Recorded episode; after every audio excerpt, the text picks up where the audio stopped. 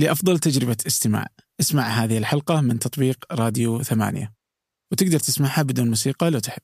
جاء منتصف الليل كذا ولا أسمع ال- الباب الغرفة حقتي طرقات طاخ طاخ خالد خالد خالد. أنا انفجعت.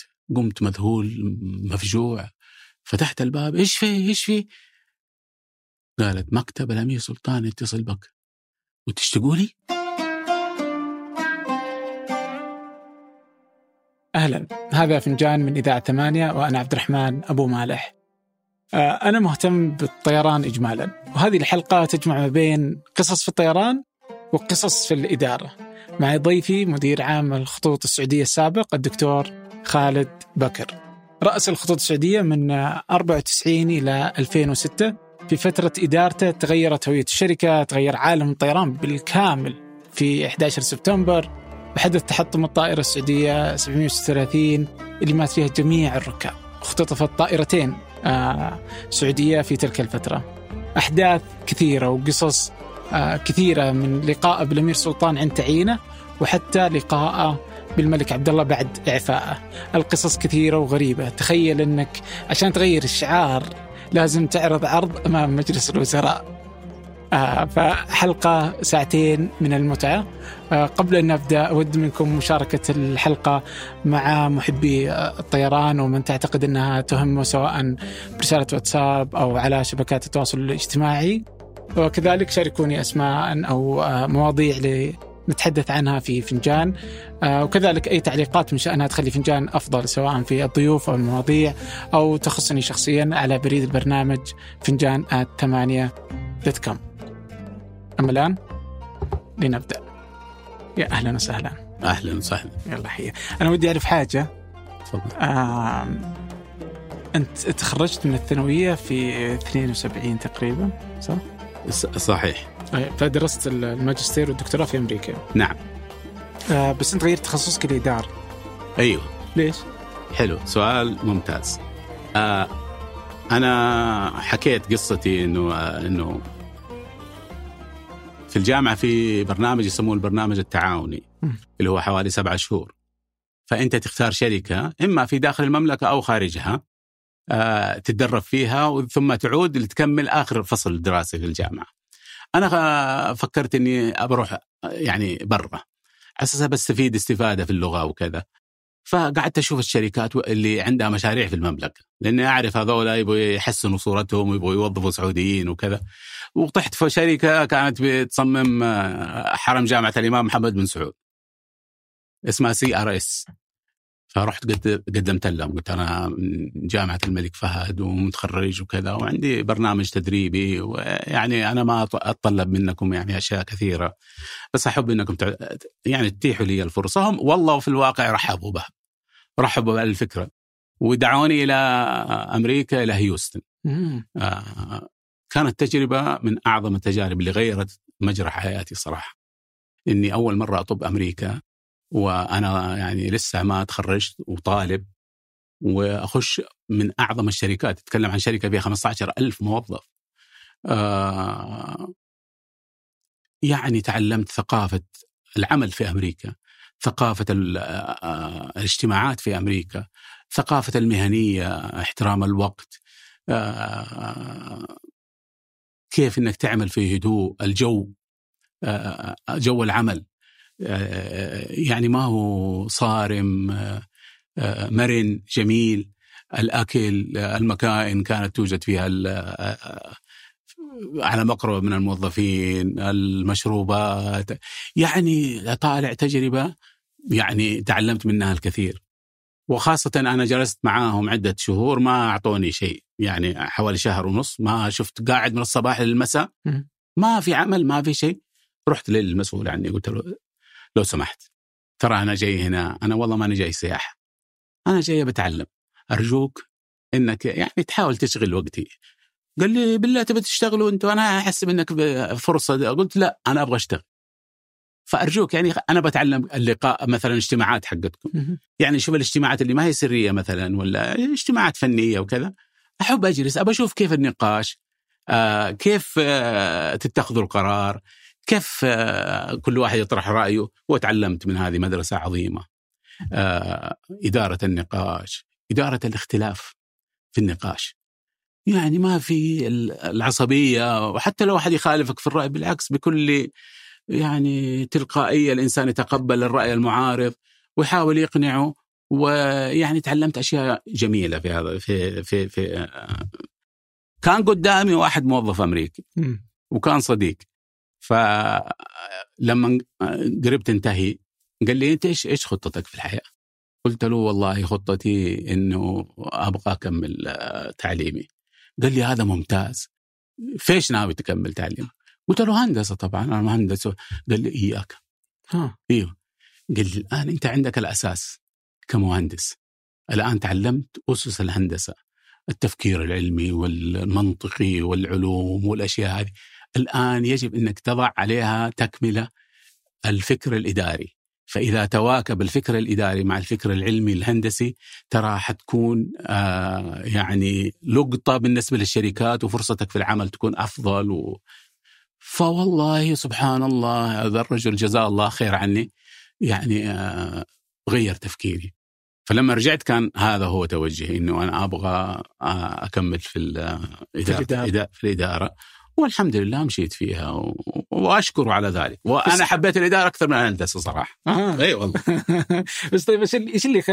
أنت يوم رحت للبترول سم. كنت تبغى تكون موظف؟ إنك تقول إنه هذا اللي توظف الناس. فايش إيه؟ إيش اللي غيرك انك ما عاد تبغى تصير وظيفة تبغى تكمل التعليم حبيت التعليم في الجامعة. حبيت الجامعة. حبيت عندنا مكتبة كانت من أجمل المكتبات في في المملكة ربما جامعة الملك فهد الحرم الجامعي الجديد شيء روعة. فيعني حبيت سبحان الله الدراسة والقاعات. وجدت نفسي فيها. وجدت أنه أنا يعني هذا هو الطريق اللي أنا أحبه.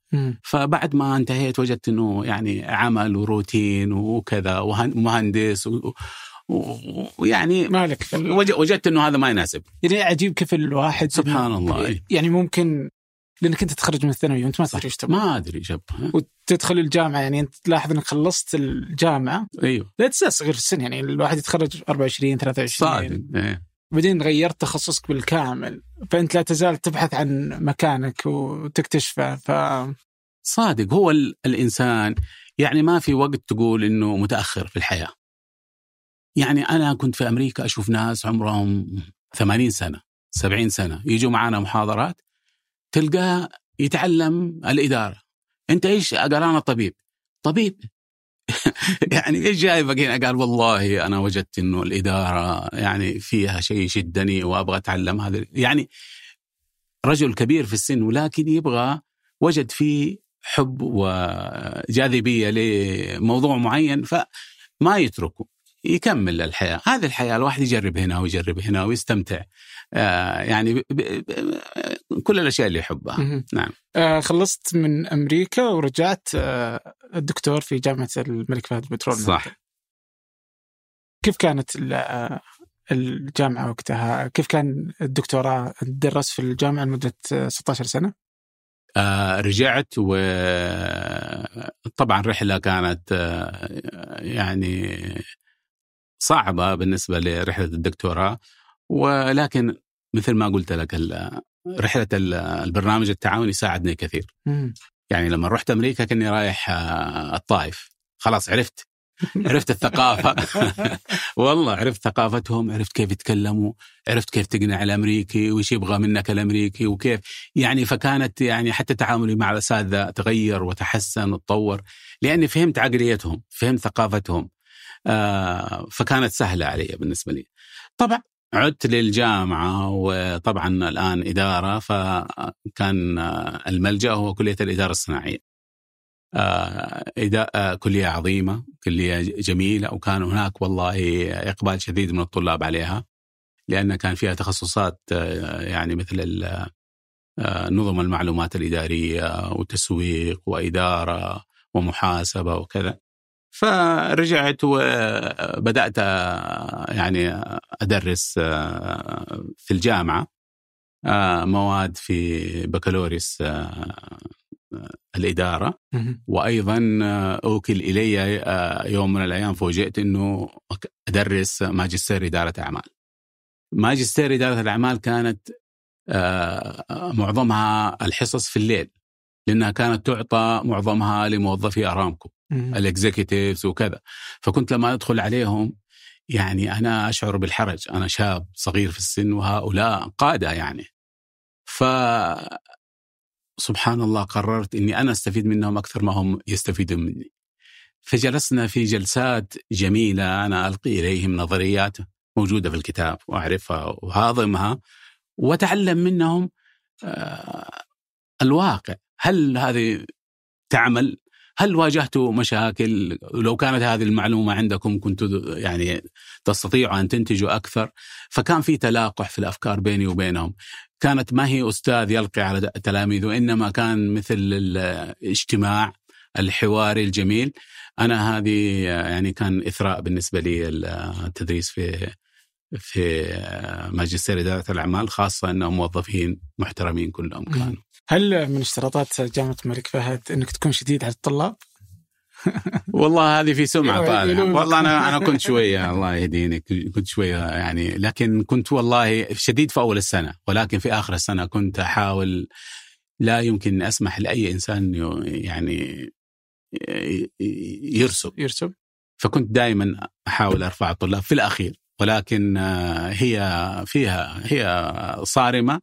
لكن إذا كنت منتظم في الحضور وتروح تقابل الأستاذ إذا عندك مشاكل تعطي له انطباع عنك بأنك إنسان مهتم وأنك إنسان كذا.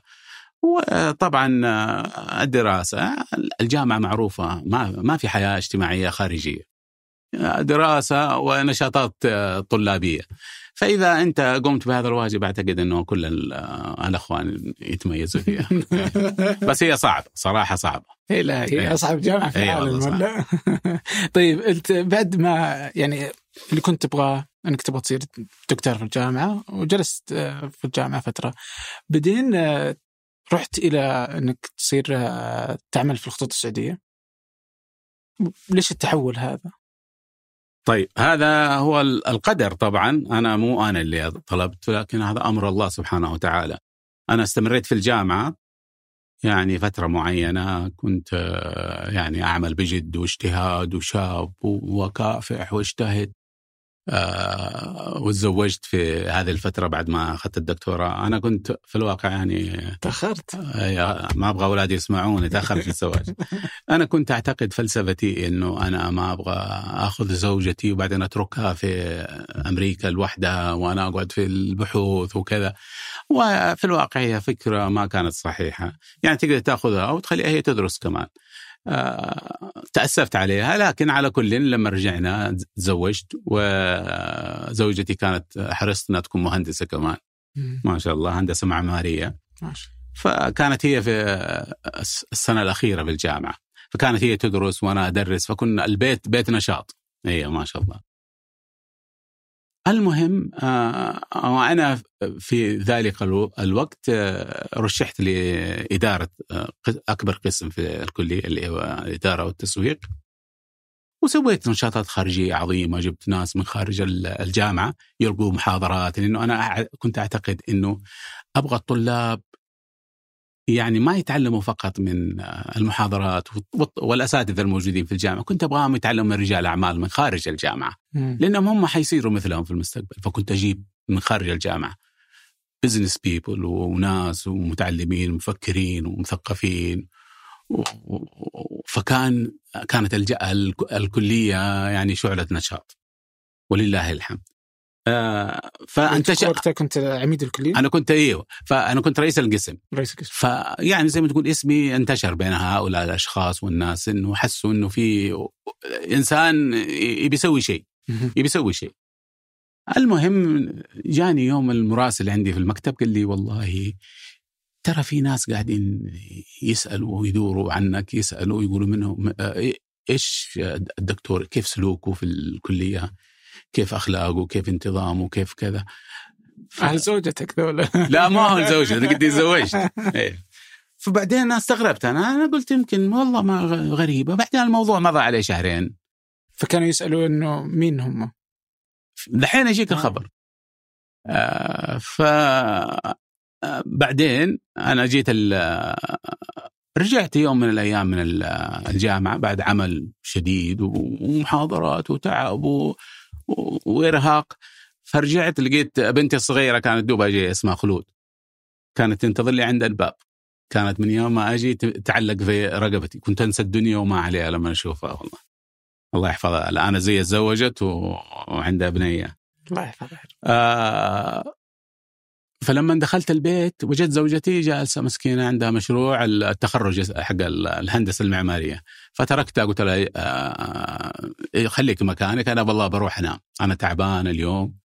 المهم دخلت الغرفة انام جاء منتصف الليل كذا ولا أسمع الباب الغرفة حقتي طرقات. طاخ طاخ خالد خالد خالد. أنا انفجعت. قمت مذهول مفجوع. فتحت الباب إيش في إيش في؟ قالت مكتب الأمير سلطان يتصل بك. وتش تقولي؟ قالت مكتب الأمير سلطان يتصل. وهي رمت السماعة من الخوف مسكينة. فأنا رحت أجري أنا نصي نايم نصي صاحي. رحت يعني هذا حلم ولا علم ولا أنا سويت. وش اللي ساوي ولا إيش اللي سويت؟ والله كنت خوف ورعب. مسكت السماعة وقعدت أتكلم. ألو قال لي دكتور خالد؟ قلت أيوه قال لي أنا فلان الفلاني من مكتب الأمير سلطان. طويل العمر آه، جاي للمنطقة الشرقية وبيقابل أهالي المنطقة الشرقية وهو بيحب بصفة شخصية بيقابلك ويتكلم معاك وترى هو مسوي عشاء لأهالي المنطقة هو كذا عادته طويل العمر الله يرحمه الله يرحمه ويغفر له. كان كل ما يروح مدينة هو يسوي عشاء ويقابل أهالي المنطقة والعلماء وكذا ويجلس معاهم ويسولف يسمع الأخبار وش يحتاج وش ما يحتاج. فقال لي الأمير يبغاك. وبيقابلك وموعدنا بعد أسبوع إن شاء الله الأمير جاي وتجي. قلت له حاضر. مع الخوف والله لا سالته الساعة كام ولا فين القصر وأنا إنسان أيام أكاديمي والله لا أعرف قصر ولا عمري قابلت آه يعني كبار الشخصيات.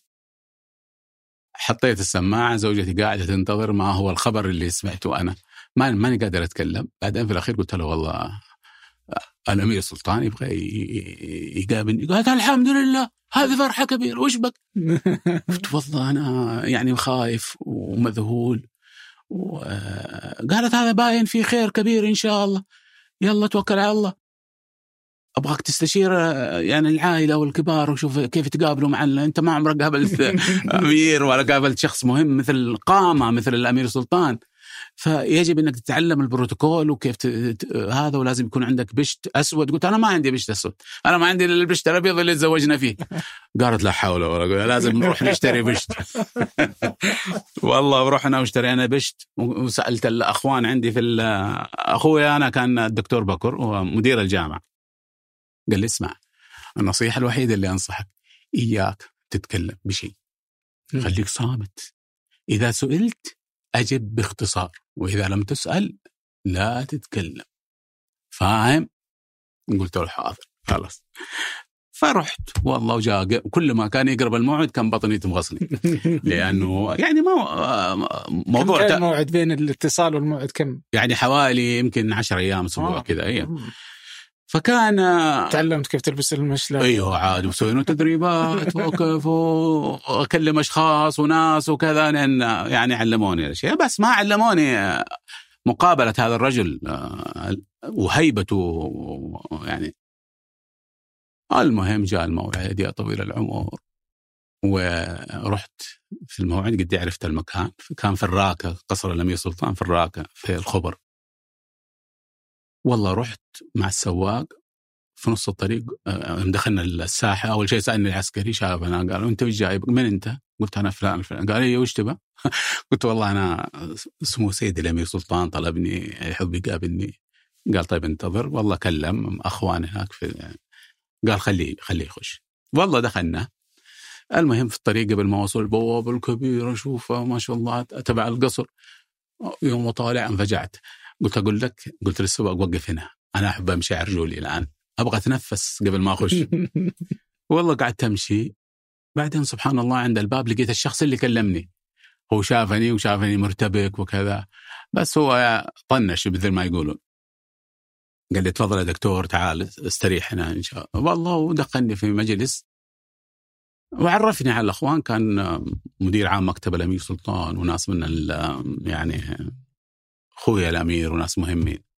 جالسين طالعوا فيها وش هذا؟ وش من هو هذا؟ إيش جايبه هنا المهم دخلت وجلست وسلمت على عليهم وبعدين التزمت الصمت بدأت التطبيق النصيحة. ولا كلمة. وهم يطالعون ويلتفتون فيا وسكت. أنا لو أنا أنا كنت غير مرتاح. أنا إنسان ما أحب إني أجلس في مكان وما أتكلم. يعني مع اللي حواليه يعني السلام عليكم كيف حال بس هنا انت وكانت صعبة مهمة هي بس أنا خلاص وصيت. والله والحمد لله كانت جيدة. المهم جلسنا والله وجلست وصمت. بعدين جانا مندوب المراسم قال الأمير وصل. تفضلوا سلموا على الأمير. والله كم كان عددكم؟ حوالي عشرة. آه. الباقيين كل الضيوف كانوا داخلين الصال الصالون صالون الأمير. أنا ما كنت شايفهم. المهم جاء الأمير. اطالع في هذا الرجل أول ما دخل الله يرحمه ويغفر له. هذا الرجل هذه الهيبة الابتسامة العريضة الوجه ما شاء الله المشرق. قلت خليني آخر واحد أحسن اتعلم من الناس كيف يسلمون شفت أشوف كيف كل واحد يسلم وهذا شوف البروتوكول. فطمنت الحمد لله والله جيت مقبل عليه السلام عليكم طال عمرك أنا فلان فلان. قال أهلا أهلا دكتور كيف حالك؟ طيب. أنا ودي أجلس معاك بس بعد اللقاء الجماعة في الصالون. قلت حاضر طال عمرك تحت أمرك. والله قال تفضلوا ودخل هو ودخلت. ويوم طالع الصالون الا هو مليان إلى آخره. صالون على مد النظر. وناس وامم وأشكال وألوان. دخلت وجلست. أول مرة أدخل في مثل هذا الموقع. وجلسنا وطالع في هذا الرجل. والله العظيم إنه كان واقف وكانوا الناس صفوف يعني حوالي 200 شخص كل واحد معاه شكوى واللي معاه عريضة واللي معاه يعني يبغى أمر واللي وهذا الرجل واقف بكل صبر وجلد وابتسامة يسمع لكل إنسان ويأخذ ويوجه على على كل إنسان. بعضهم يجوا ما يعرفوا تعرف ويرفعوا أصواتهم ويجوا المساعدين يقولوا لهم لا ما يصير قال لا خلها فقعدت متعجب من هذا الرجل وصبره وحلمه. يعني كانت مدرسة أطالع. يا الله وإحنا موظف صغير عندنا يقعد يتبرم إذا جاء له مراجع واحد ولا اثنين. فجلس طويل العمر وبعدين قعدت أطالع. بعدين دخلوا القهوة. ناس لابسين ملابس موحدة. منظر رهيب أطالع. يعني أنا كنت في عالم ثاني أتفرج.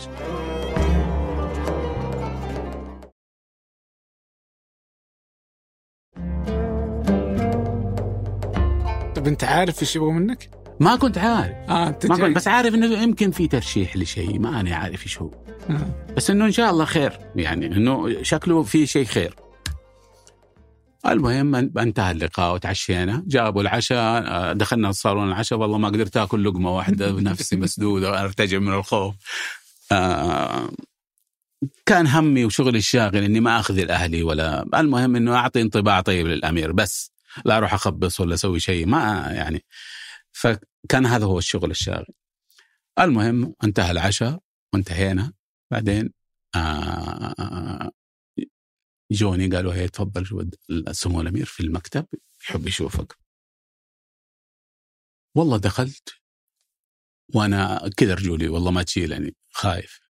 بعدين أطالع إلا هذا الرجل بالابتسام قال تفضل تفضل يا دكتور حياك الله يا هلا وسهلا. والله وجلست يعني سبحان الله مثل ال- النار اللي واحد حط عليها ماء وانطفت هدوء جاني من من من من لطفه وعطفه ويعني تواضعه فقال لي أهلا يا دكتور كيف حالك؟ كيف حال الأهل؟ كيف حال أنت من فين جيت؟ قلت والله أنا أنا هنا في الظهران قال إيوه أهلا وسهلا.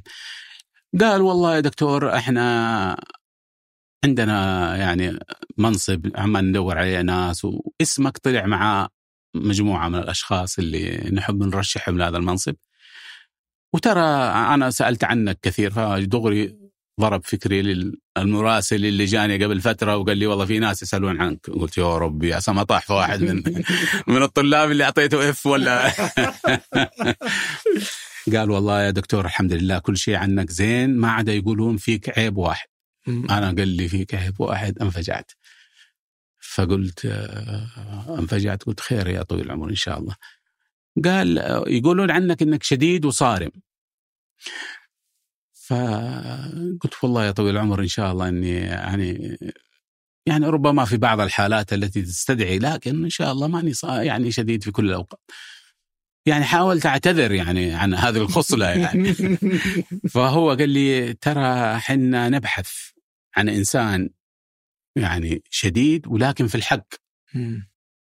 قلت إن شاء الله يطول العمر أنا هذا الرجل بإذن الله بإذن الله إنه في الحق. قال خير إن شاء الله. طيب إحنا عندنا قال عندنا تصور لتطوير الخطوط السعودية تعرف هذه واجهة للبلد و يعني التغيير جيد في الخطوط ويجب إنه يكون في دماء جديدة، إحنا نبغى إنسان شاب يجي بافكار جديدة ويعني يحرك المياه الراكدة اللي موجودة في الخطوط لأن الناس بدأوا يشتكوا وكذا وتأخر رحلات وسمعة البلد وكذا. إيش رأيك أنت في الخطوط؟ قلت له والله طال عمرك يعني مثل ما تفضلت هي واجهة للبلد واجهة وطنية في الداخل وفي الخارج.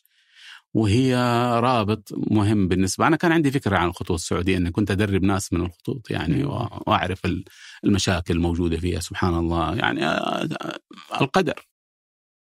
فبدأت أسترجع هذه هذه وطرحتها أمام طويل العمر. قلت له والله يعني هذه واجهة يعني الدول تحرص على مثل شركات الطيران لأنها هي اللي تنقل ثقافة البلد وهي اللي تربط العالم اقتصاديا واجتماعيا وثقافيا بالمملكة وكذا.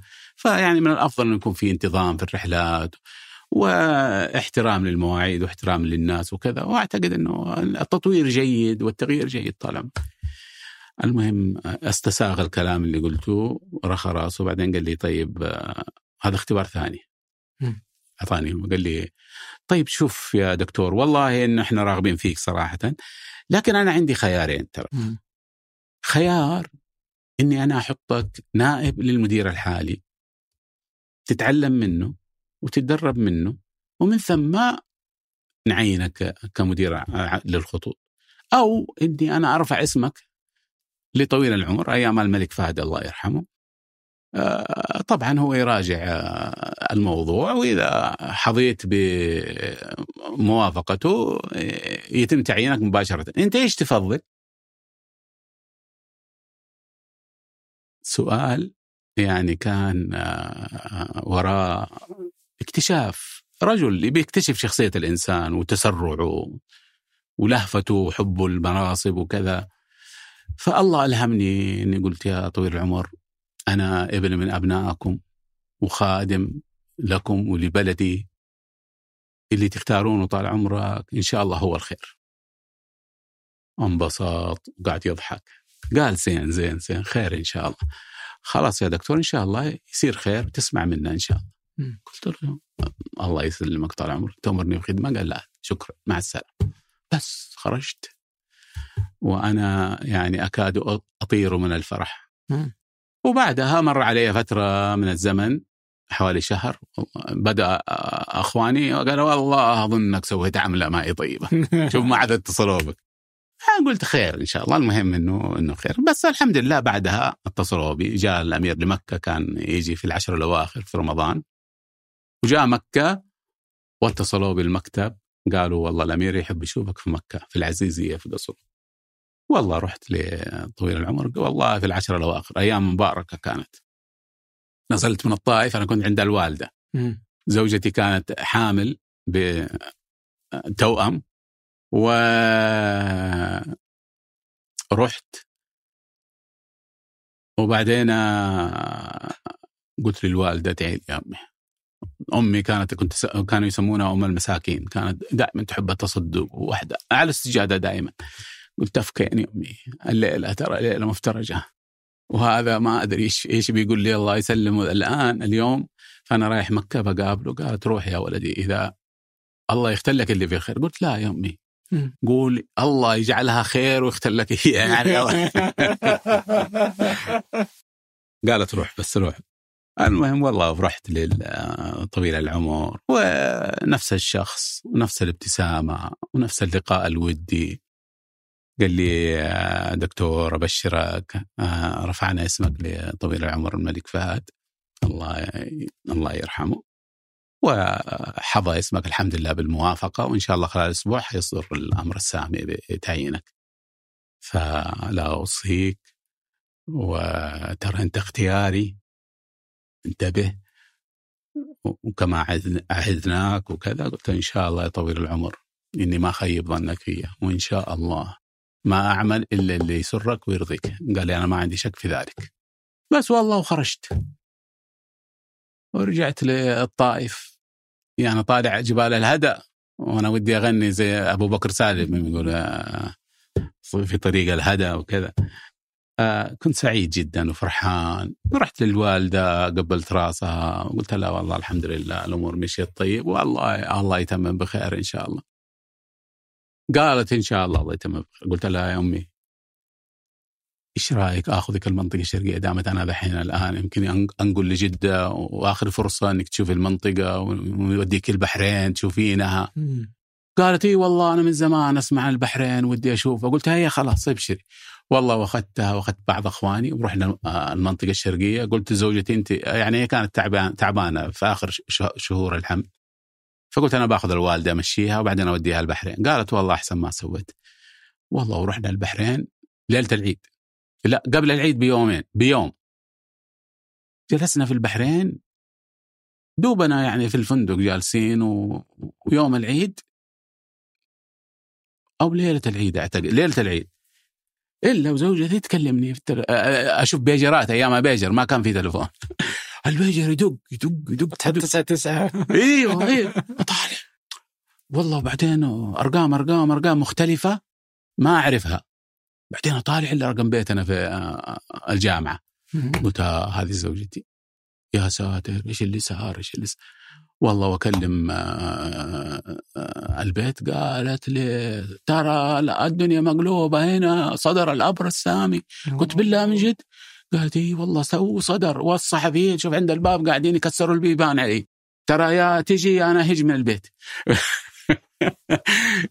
يبغوا تصريح ويبغوا معلومات وقالبين الدنيا عليك. قلت خير إن شاء الله. والله وأروح للوالده قلت لها والله صار قال أجل نرجع الآن. خلاص. هذا ما فيها يعني تأخير. والله ورجعنا المنطقة الشرقية. ويعني أرسلت للصحفيين المعلومات وهذا من حقهم يعني لازم يعرفوا لأنه بعضهم يبثوا سبق صحفي قبل الطبعة الثانية وكذا.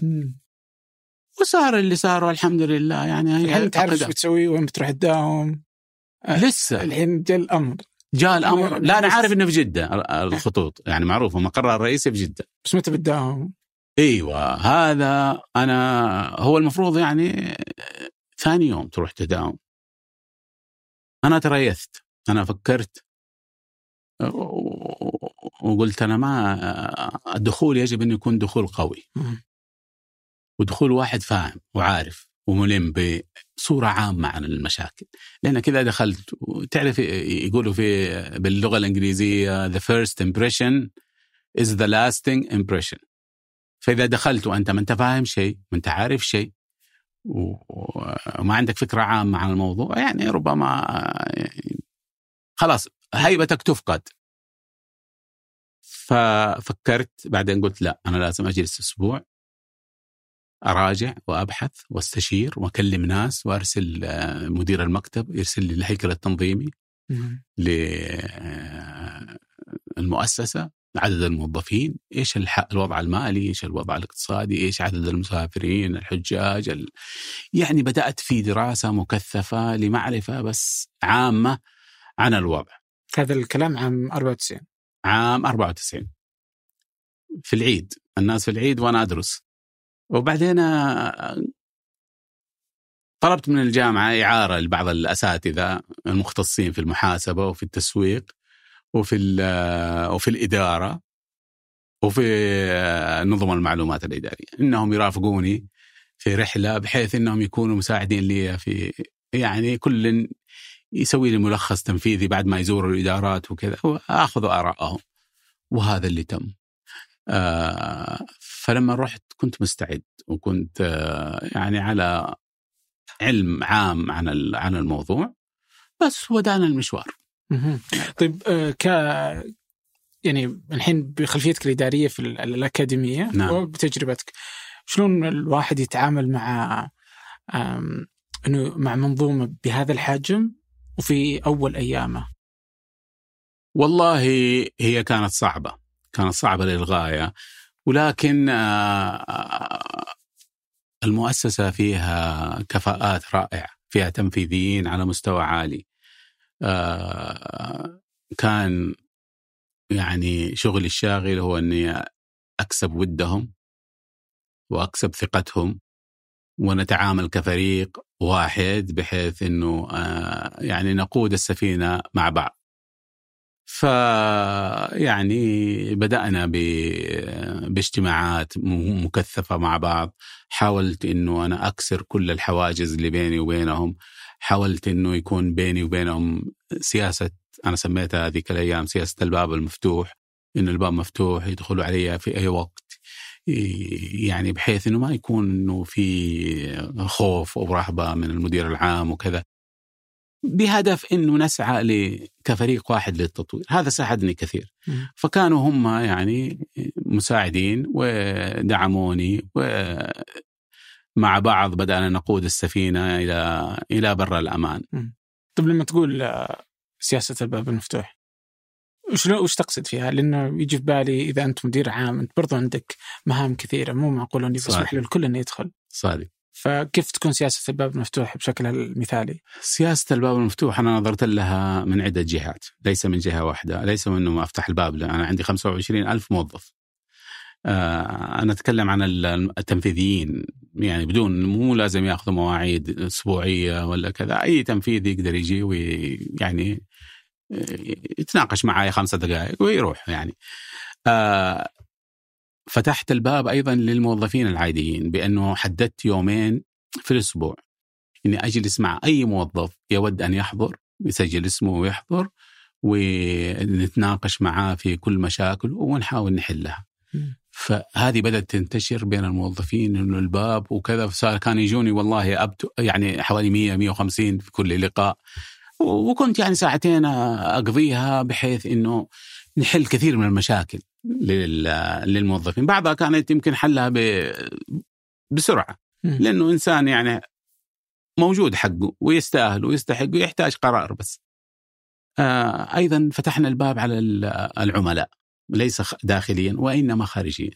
أنا أيام حملات على السعودية شعواء في الصحف في الغرف التجارية وكذا فأنا قلت لابد إني أنا أواجه يعني هؤلاء الأشخاص وش ولا- كانت آه، ابرز الحملات وقتها؟ الحملات إنه تأخر الرحلات. اسعاركم مبالغ فيها وإنه العمالة في الخارج ما يركبوا معاكم وإنه الشركات الأخرى المنافسة خدماتها أفضل ويعني وإنه عندكم تسيب وإنه أنتم عندكم هدر مالي وعندكم وطبعا في مشاكل عندنا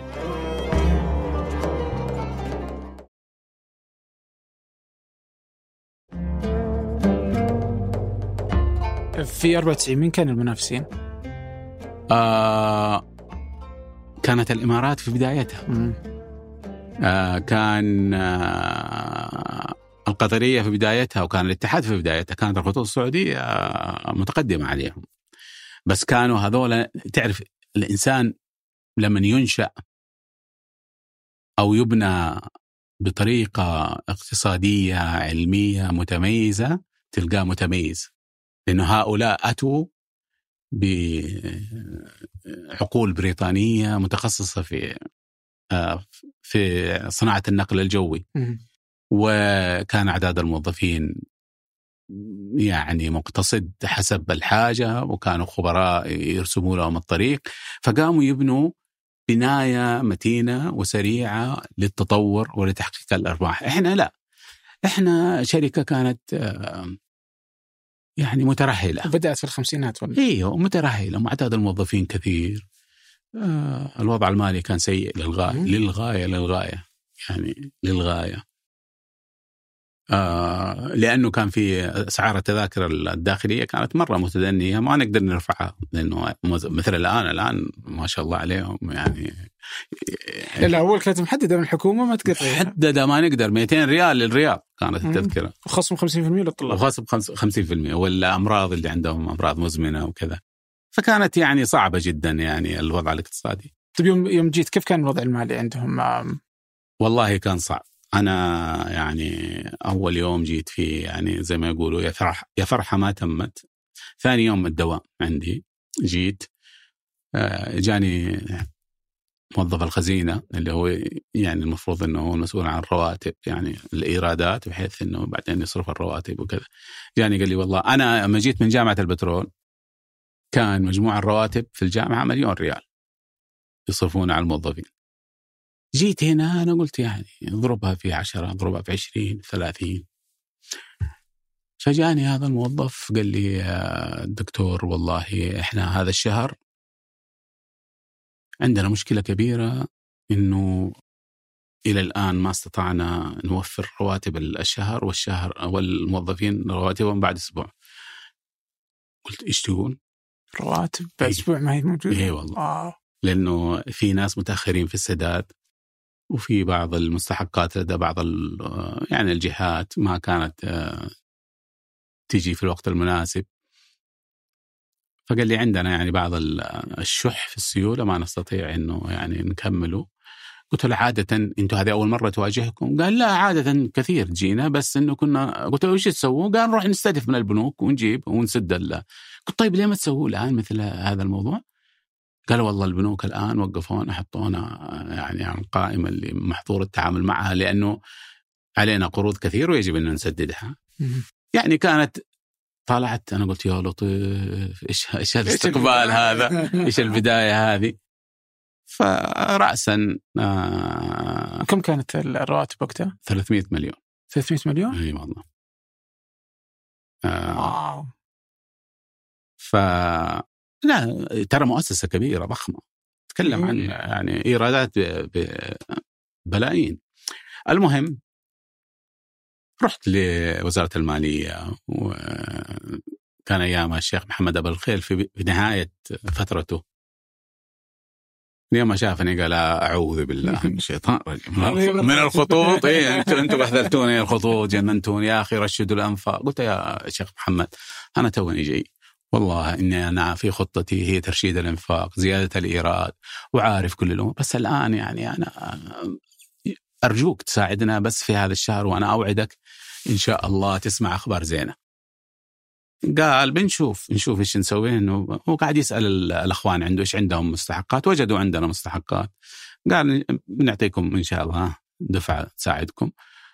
بس ورجعت ورحت للبنوك صرت أصير آه، أصبحت محصل مالي بدل أن أكون يعني. مفكر إداري وكذا. المهم آه دبرناها من هنا ومن هنا ومشيت الأمور بع- بعدها مسكت ال- الموضوع هذا وصرت يعني أتأكد 100% إني وضعت منظومة علمية بإنه ال- الإيرادات اولا يجب إنها تصب اولا رواتب الموظفين ثانيا آه، شراء قطع الغيار للطائرات والخدمات ثالثا للموردين يعني آه، نعطيهم مستحقاتهم فبدأنا بمثل البوتقة هذه تتملى الأولى والثانية والثالثة والحمد لله بدأنا يعني هذا ما كان موجود قبله؟ آه يعني كان شوية موجود بس إنه يعني آه يعني كان في متابعة متابعة الموضوع إنه يكون آه يعني يطبق 100% أوكي. والحمد لله يعني طيب لما تجي لإدارات لمنظومه بهذا الحجم وهذا الضخامة آه، وشلون تقدر تكتشف مكان من الخلل كإداري؟ ما يجب أن تستشير بأصحاب العقول النيره والشركات المهمة يعني يعني جبنا شركات استشارية والأخوان اللي جو معايا يعني خبراء في جميع الحقول أعطوني تقارير وجدت إنه هناك وأيضا في تنفيذ يعني أ- سبحان الله يعني الشركة الاستشارية اللي نجيبها وندفع لها فلوس. كانت تأتي وتسأل الموظفين إيش المشاكل عندكم؟ كانت تجمع إيش يقولوا لهم الموظفين؟ تكتبها بتقرير جميل وثم تعطينا هي، فيعني الموظف إذا أنت أعطيته الثقة وفتحت الباب له وجلست معاه هو يعرف المشكلة مكان من الخطأ ويعرف الحل،. فقط إنك تستمع لهم وتساعدهم، هم خبراء كلهم خبراء. فهذا اللي صار إنه متى تفوض؟ والله أفوض إذا كان في هناك ثقة في الإنجاز. إذا كان في ثقة في الإنجاز أنا أفوض كل شيء. لكن إذا كان هناك لا يوجد ثقة لأنه أنا المسؤول. العيب في وجهي. إذا كان هناك إنسان ليس لديه شجاعة في اتخاذ القرار أو يتأخر في اتخاذ القرارات أو متردد. فهذا يعطل منظومة العمل. أنا جاي أبغى رتم عالي أبغى شغل لأنه نحن نسابق الزمن. نبغى نتغير نبغى نتطور. أنا أول اجتماع دخلت على التنفيذيين يعني سووا لي عرض كله يعني يصيبك بالكآبة تغسل يدك وتروح البيت بعدها. ما عندنا ما عندنا ما عندنا ما عندنا. وكلها يعني أشياء خارجية الطيران المدني مطارات تعبانه تاخر الرحلات كذا ما يعطونا فلوس ما هنا ما ي... طيب وإحنا إحنا هل إحنا متميزين؟ هل الموظفين متميزين؟ هل أعدادنا جيدة ولا كثير عندنا الأعداد؟ هل إحنا نرشد في الإنفاق؟ هل إحنا عمال نحاول زيادة الايرادات؟ هل فتحنا أسواق جديدة؟ هل زدنا في اعداد الحجاج؟ هل زدنا في اعداد المعتمرين؟ فقلت لهم يا أخو يا أخوان ما إلى الآن ما سمعت ولا شيء، هذا كلها أشياء عمال ترموها على الخارج. كما لو أننا نظفنا البيت من الداخل، هل نظفنا البيت من الداخل؟ والله ما سمعت ولا جواب. فعرفت إنه يعني آه، التنظيف يجب إنه اول اولا تنظف البيت من الداخل. اولا تصلح مكان من الخلل في بيئتك. فوجدنا إنه أعداد الموظفين مهولة ومعظمها إدارية. في الأماكن التي لا تريدها. أنت تريد ناس فنيين. تريد ناس طيارين مضيفين موظفين صيانة موظفين خدمة أرضية آه، يعني آه، مبيعات. المبيعات الناس اللي في الميدان الذراع حقك. مو واحد قاعد مكتب إداري يعني واحد يعني يقدر يقوم بمهام خمسة أشخاص. فهذا اللي بدأنا فيه. بدأنا اولا تخفيض أعداد الموظفين. انه ما عاد ما عاد في توظيف للوظائف الإدارية. توقيف تام. مم. أيوه. وما عدا الوظائف الفنية والصيانة وغيرها. ثانيا إنه تشجيع التقاعد المبكر لبعض الأشخاص في الوظائف الإدارية. بشرط كنت واضعها بشرط. إنه أي وظيفة نعطي الشيك الذهبي لشخص إنه يغادر يجب إنه رئيسه يكتب تقرير بأنه هذه الوظيفة يجب أن تلغى من الهيكل التنظيمي. ما أبغاها تبقى. طيب بكرة يجيب لي واحد ثاني وش الفائدة؟ ما استفدنا شيء. ما استفدنا شيء. إيه. ف يعني أنا أبغى أتخلص من الشحوم الزيادة الفات. فبذلك أستطعنا نتخلص من أعداد كثيرة دون الإضرار بالعمليات التشغيلية، ناس ما منهم حاجة أو إنها طاقة إضافية يعني عمالة إضافية. فهذه أيضا اشتغلنا عليها. بس ما خفت انه الناس تجي تقول إنه هذا المدير اللي جاي يبغى يفصل آه، موظفين كان في مقاومة؟ كانت في هذا هذا هذا موضوع مهم جدا المقاومة. آه يسموه resistance to change الإنسان اللي يبدأ يجي بيغير هناك قوى كثيرة تحاول أن تحارب هذا التغيير لأنه في مصالح لها أو خوف. يعني الناس ما تحب التغيير خوف مم. خوف. ما أدري إيش إيش هو المجهول؟ هذا وين بياخذنا؟ وأنا طيب إيش مصيري مستقبلا؟ أنا يعني هذا شيء عادة عادة إنسانية. ف... فكان هذا موجود. ولكن أنت لما تشارك الأشخاص في الرأي وفي القرار تقول لهم أنا شوفوا أعداد الموظفين وهؤلاء يعني إحنا ما نحتاجهم، أنا ما بقول إنه إحنا نطرد الناس، لا. اللي متقاعد ما نمدد كانوا يمددوا للمتقاعدين. اللي إيش كانت الأهداف؟ ليش يمددون؟ يعني سو آه اجتماعيا. آه. استماع ضغوط آه اجتماعية. حاجة يعني. لا لا ما هي حاجة آه. ضغوط اجتماعية وكذا فبدات يعني مثل ما قال الأمير سلطان صارم. ويعني كان البعض يعني ما يحبني كثير في هذا الموضوع. لكن أنا كنت أهم شيء عندي هي الأمانة اللي ألقاها هذا الرجل على عاتقي. أبغى أسوي أي تحسين في الخطوط. أبغى يحس إنه أنا ما خذلته. وبدأنا في فكرة أنا سميتهم آه، فلسفة فن الممكن. قلت الآن أنا أبغى فكر إداري جديد اسمه فن الممكن. مو فن اللا ممكن أنتم عندكم فن اللا ممكن بعضهم. إنه بس لو يجيبوا لنا موارد كان نقدر نسوي. لو ها؟ فن الممكن إنه ماذا أستطيع أن أعمل وأطور وأحسن بالإمكانات اللي عندي حاليا. هل أقدر أسوي شيء؟ إيه، تقدر تقدر. يعني بدل ما تجيب هذا تجيب هذا الشيء وتطور وتغير تعطي إشارات للناس بأن هذه مؤسسة متحركة حية ليس ميتة وجامدة وما تتغير. بالعكس تتغير وتتطور. بدأنا في تغيير الهيكل التنظيمي بدأنا في تغيير الشعار.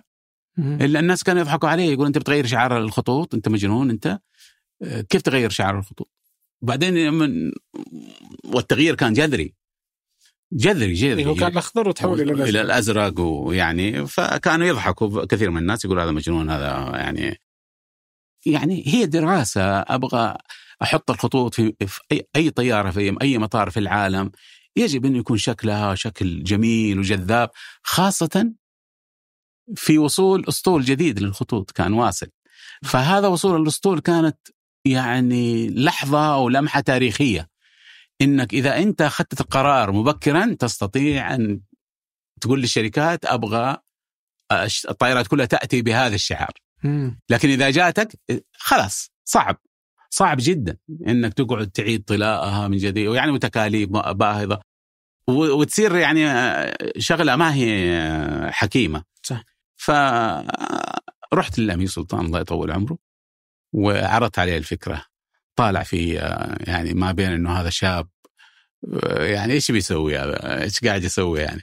قال لي يعني ضروري يا دكتور هذا الشيء. قلت له يا طويل العمر ترى كل الشركات عمال تتغير وعمال تتطور. إحنا جايين أسطول جديد. إذا جبنا بنفس الشعار ونفس المقاعد ونفس العلوم ترى يعني ما ما, ما أحس المواطنين إنه في شيء تغيير ولا أحس إنها طائره جديدة. خلينا نعطي إشارة للناس إنه إحنا كشباب نحاول نطور ونحسن. قال لي طيب هذه يبغى لها موافقات يعني كثير ويبغى لها شغل. قلت له طال عمرك إحنا نحاول وأنا أجيب لك أنا أعدك إني أسوي شغل إن شاء الله يعجبك.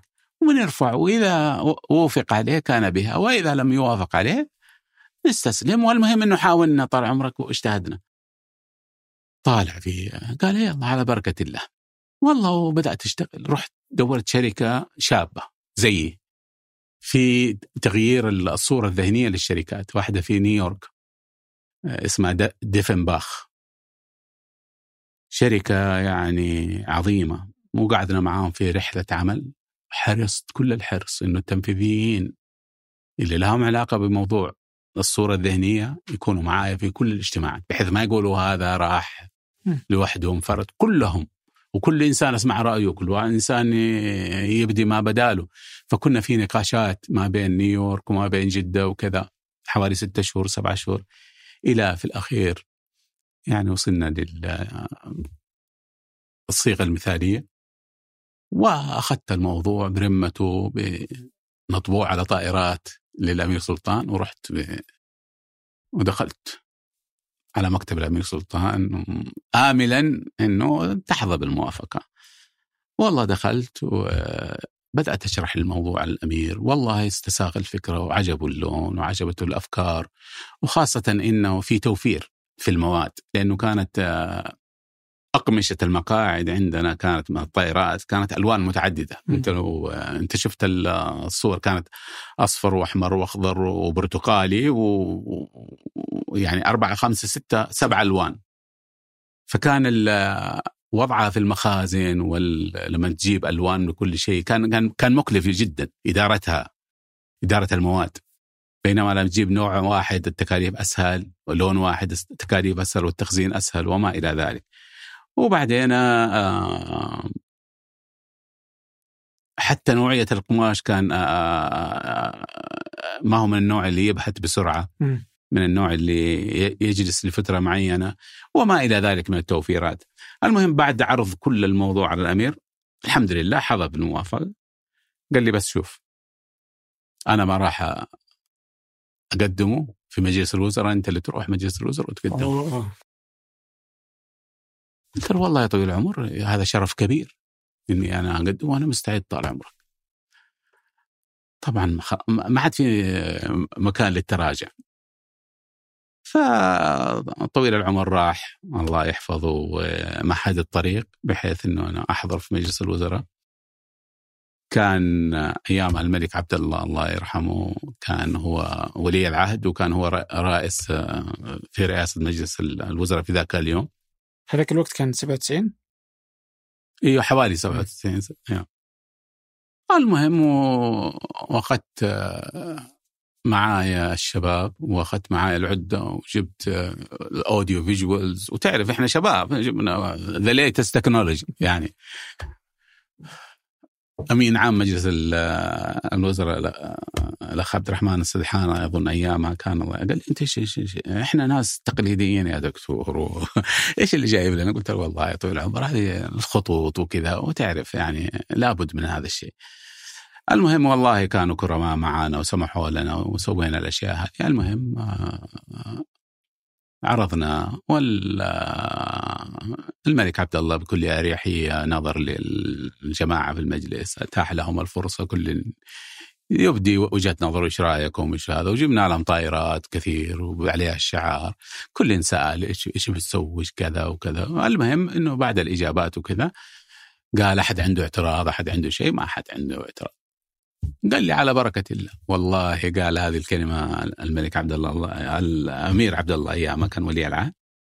آه، يعني فرحت فرح شديد إنه نستطيع الآن انه طائرة جديدة بصوره ذهنية جديدة ليست طائرات فقط وإنما مكاتب المبيعات. كان الموظ... العميل يوقف أمام الموظف في المكاتب. تعرفها الخضراء الطويلة هذه اللي مرتفعة؟ كان يا دوب يشوف رأس الموظف والموظف يا دوب يشوف رأس. سوينا مقاعد يجلس العميل احتراما له بكرسي مريح أمام الموظف في كاونتر جميل. يعني ما كان بس مجرد تغيير شعار كان هوية كاملة هوية كاملة من الألف إلى الياء من المكاتب المبيعات من التذاكر من الطائرات من الأكل. من ملابس المضيفين من ملابس المضيفات من ملابس الطيارين من يعني صورة نقلة يعني من الألف إلى الياء. أنت لو تشوف الكتاب اللي كتبته آه، تشوف مقارنة بين القديم والجديد. تشوف يعني في تطور فيها. هو وقتها أنتم اللي غيرتوا الشعا... الاسم من سعودية إلى سعودي أريبيان إيرلاينز أيوة. وش كان هدف التغيير؟ والله آه قاعد نتباحث فيها. كانت هذه نقطة محورية. آه كانوا يعني الشركات الاستشارية بيقولوا يقولوا كلمة Arabian بالنسبة للغرب بالنسبة للناس الآسيويين لها معنى رومانسي وجميل.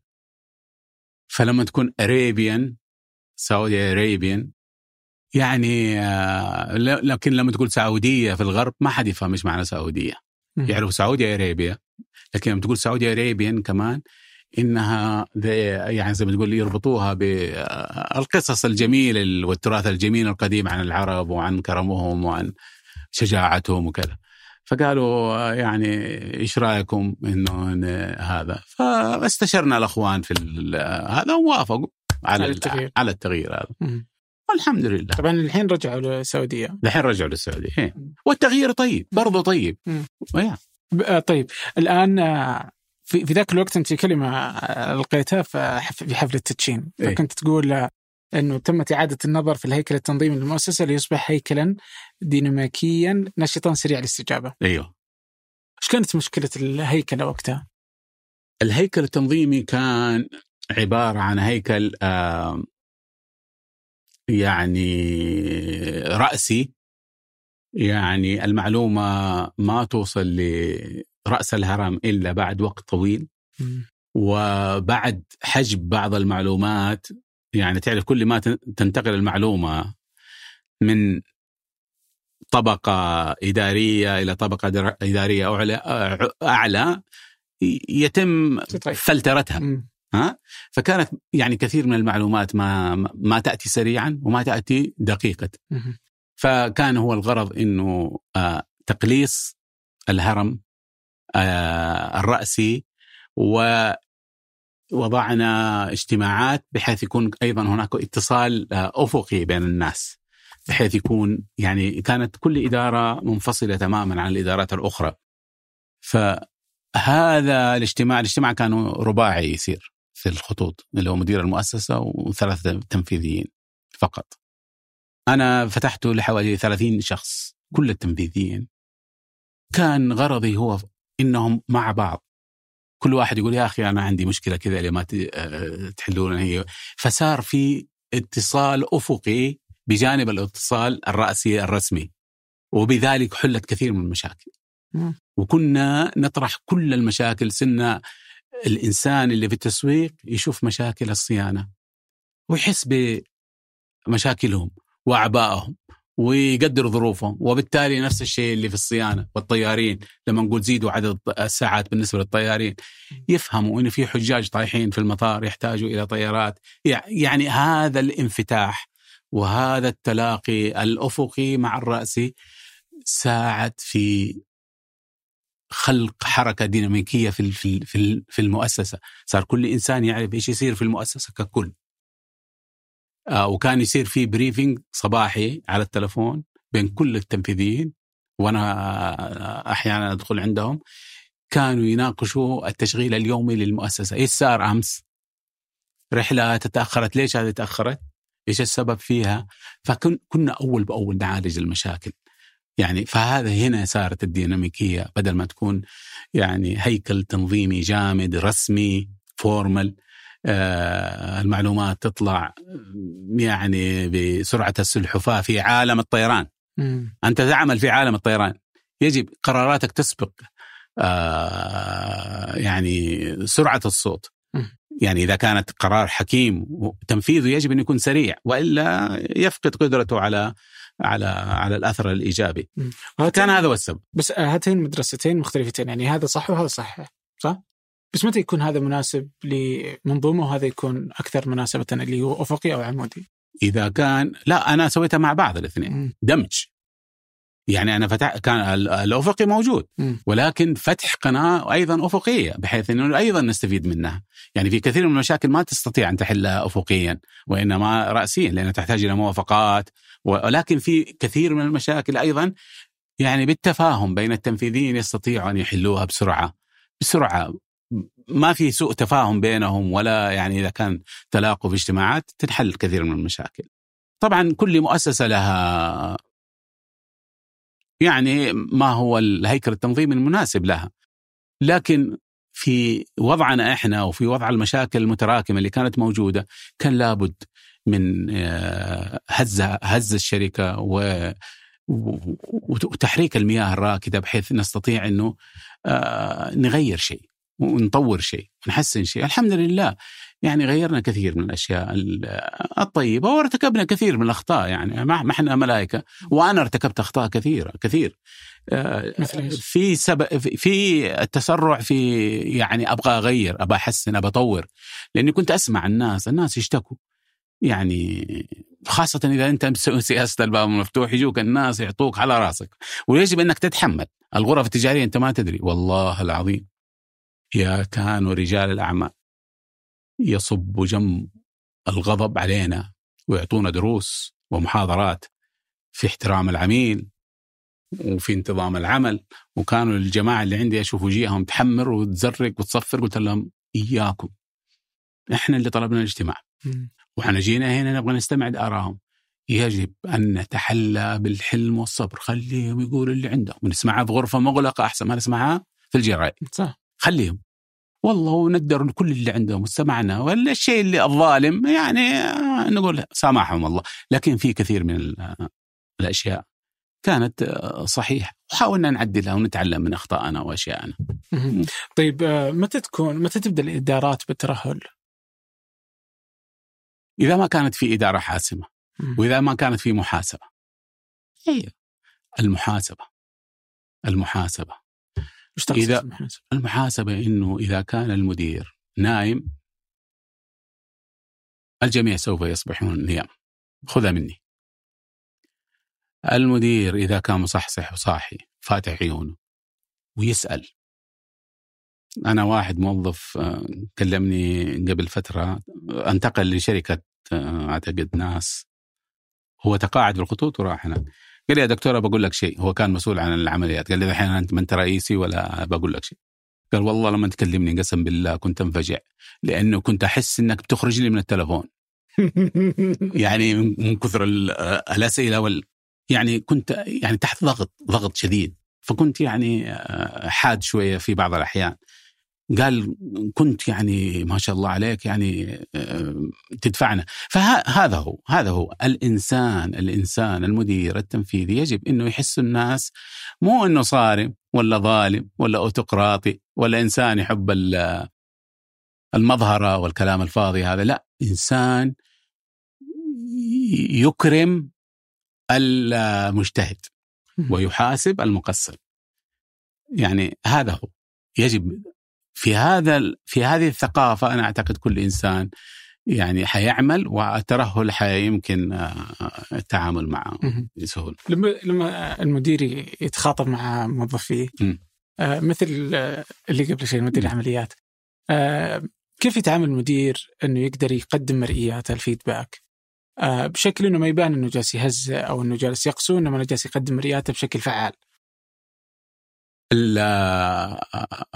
المدير يعني تقصد لما يكلم الموظف؟ لا المدير يجب إنه آه، تهزيء. طبعا ما يمكن أي إنسان يهزئ موظف هذا ما هو مدير. هذا ما يصلح يكون مدير.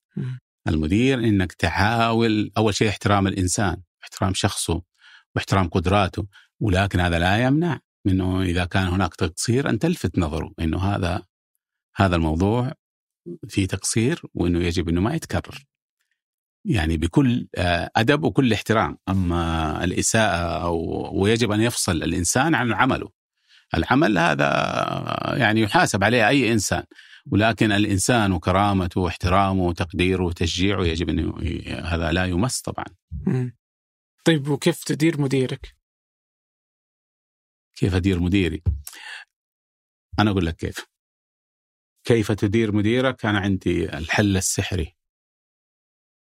هو عندما تأتي لمديرك لا تأتي للشكوى.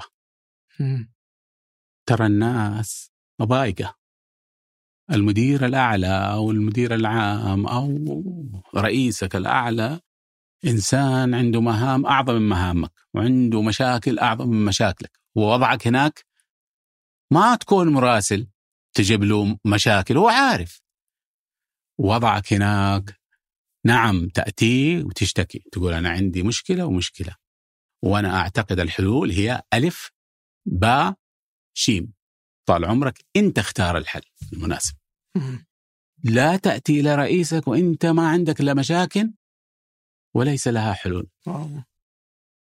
أنت هنا تصير مراسل وليس مدير. المراسل إيش يسوي؟ يأخذ المعاملات كما هي ويجي يحطها على مكتب المدير ثم يروح. أنا كانوا يجوني كذا. يجوني ناس يعني مواقع مهمة ويأتيني عندنا وعندنا وعندنا ويحطها ويرتاح يحسب انه أنجز المهم ويروح. وأنا أقعد أطالع.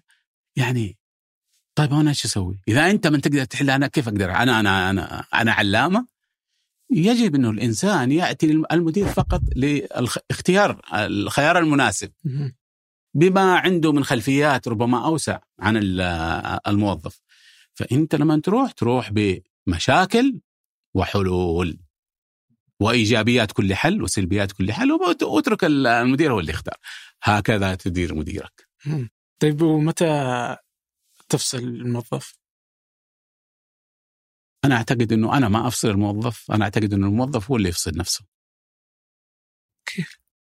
الموظف يفصل نفسه إذا أول شيء قل في في الأمانة أو خان الوظيفة أو إنه ارتكب المحظورات الموجودة في آه، الوصف الوظيفي الخاص به. أنا أعتقد أنه الشركة ما ما ما لن تفصل موظف هو محترم نفسه محترم عمله وقايم بعمله لا يمكن. لأنه يستطيع أن يشتكي هذه الشركة ويقاضيها. هناك لجان وهناك جهات تستطيع أن تقاضيها. لكن إذا أنت عدو نفسك أنا ما أقدر أساعدك. الإنسان يجب أن لا يكون عدو لنفسه. في العدو لنفسه هو اللي يفصل نفسه.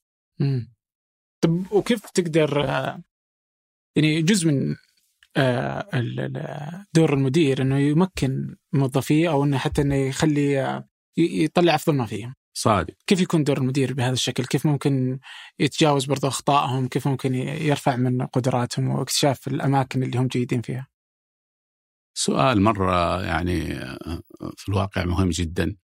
يعني المدير يعني هو يجب أن يكون محفز اولا للإنسان. محفز لموظفيه بأنهم يعني آه، يأتوا بآراء جديدة، يأتوا بأفكار جديدة. آه، يحاول أن يسهل أمامهم العقبات. يحاول يطورهم. يحاول يعلمهم ويدربهم.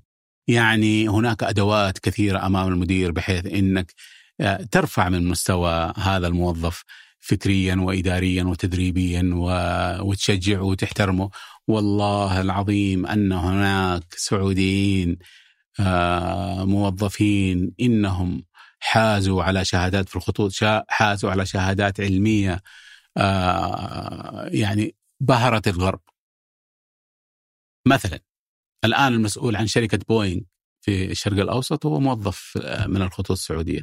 المسؤول عن شركة ايرباص في السعودية هو موظف في الصيانة في الخطوط السعودية. كثير من الشركات العالمية آه، حتى المسؤولة عن المعلومات الإدارية موظفين من الخطوط السعودية. آه، الشركات الطيران الأخرى في السعودية الطيارين اللي عندنا هم اللي يديروا العمليات الجوية.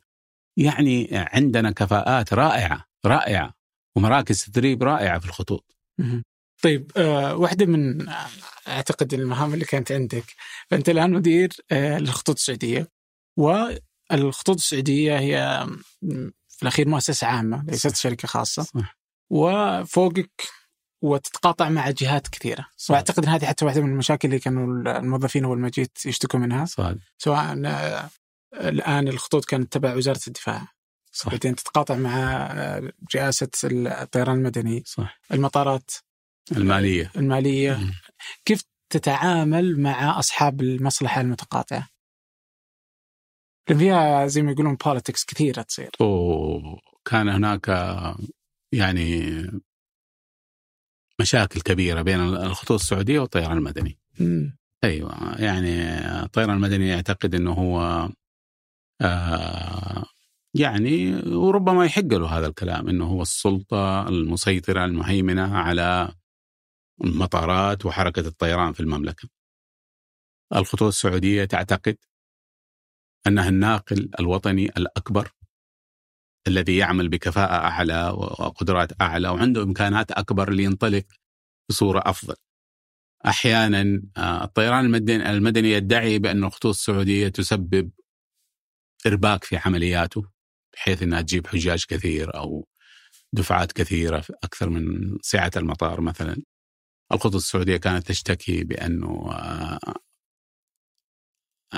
العطلان في سيور العفش مثلا التابع للطيران المدني في المطارات يخلي المواطنين والعملاء يتذمروا يقولوا الخطوط السعودية أخرت الرحلات بينما التأخير أتى من من جهة أخرى.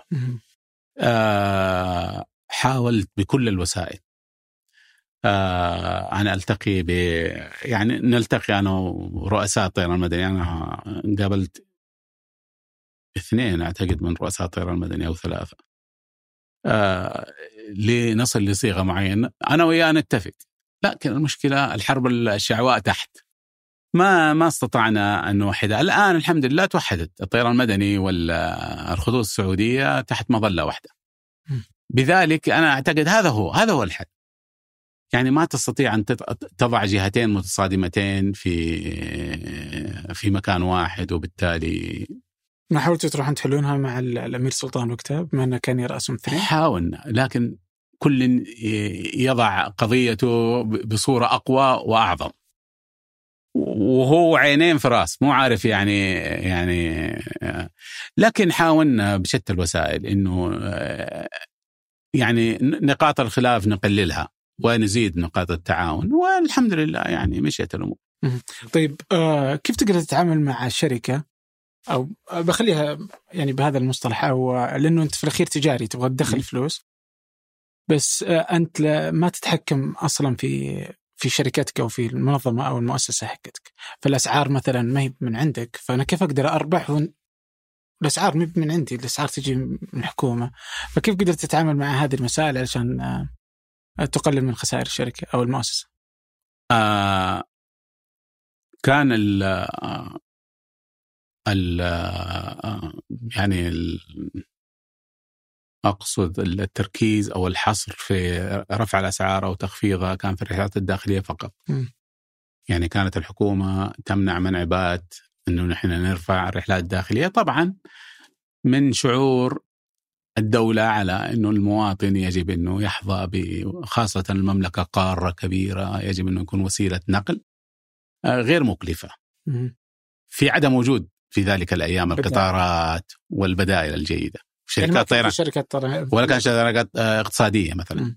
فكان هو الناقل الوحيد. فكيف يعني تستطيع أنك يعني ترفع الأسعار؟ وناس عندهم مراجعات مستشفيات وروابط اجتماعية وكذا. فكانوا ينظروا من هذه الناحية الدولة. إحنا نقدر هذا الشيء. لكن إحنا ننظر أيضا لناحية بس هذا شكل تحدي لكم. أيوه تحدي. إيش سوينا؟ بدأنا للتركيز على الرحلات الدولية. بدأنا أنا في أيامي بدأنا في طرق أسواق الحج والعمرة. هنا الذهب. كان آه، التوليفة هي إنه كل شركة طيران تتقاسم حركة الحج 50% للشركة الناقلة الوطنية للحجاج و50% للسعودية اللي النقله الوطنية للمملكة العربية السعودية.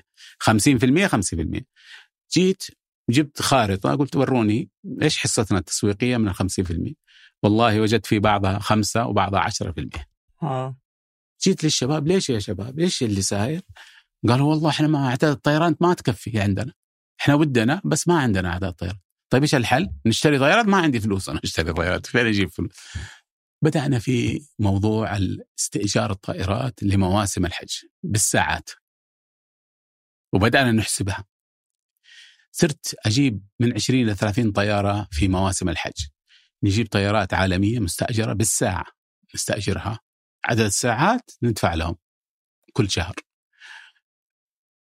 وبدأنا نستوفي حصصنا التسويقية كاملة.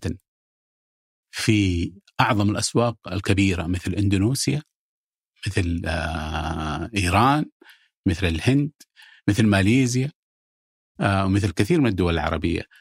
هذا بدأ يدر علينا يعني أموال رائعة. ساعدتنا في انتشال كثير من المشاكل اللي إحنا فيها وساعدتنا في تطوير وتحسين الخدمات. فهذا هذه جانب. والجانب الثاني العمرة. العمرة نفس الشيء. العمرة أكثر كثافة. وعلى مدار العام. فبدأنا أيضا استئجار طائرات للعمرة بحيث ما نمس الجدول. الخطوط السعودية الرحلات المجدولة الداخلي, الداخلي والدولي. ما نمسها.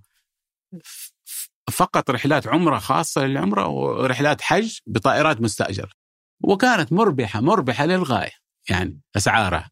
والحمد لله وأعتقد الأخوان مستمرين على هذا الموضوع إلى الآن. طيب آه، يوم جيت أنت للخطوط السعودية كانت آه، زي ما قلت قبل شوي أنه ما تقدرون تدفعون رواتب الموظفين للشهر نفسه. م.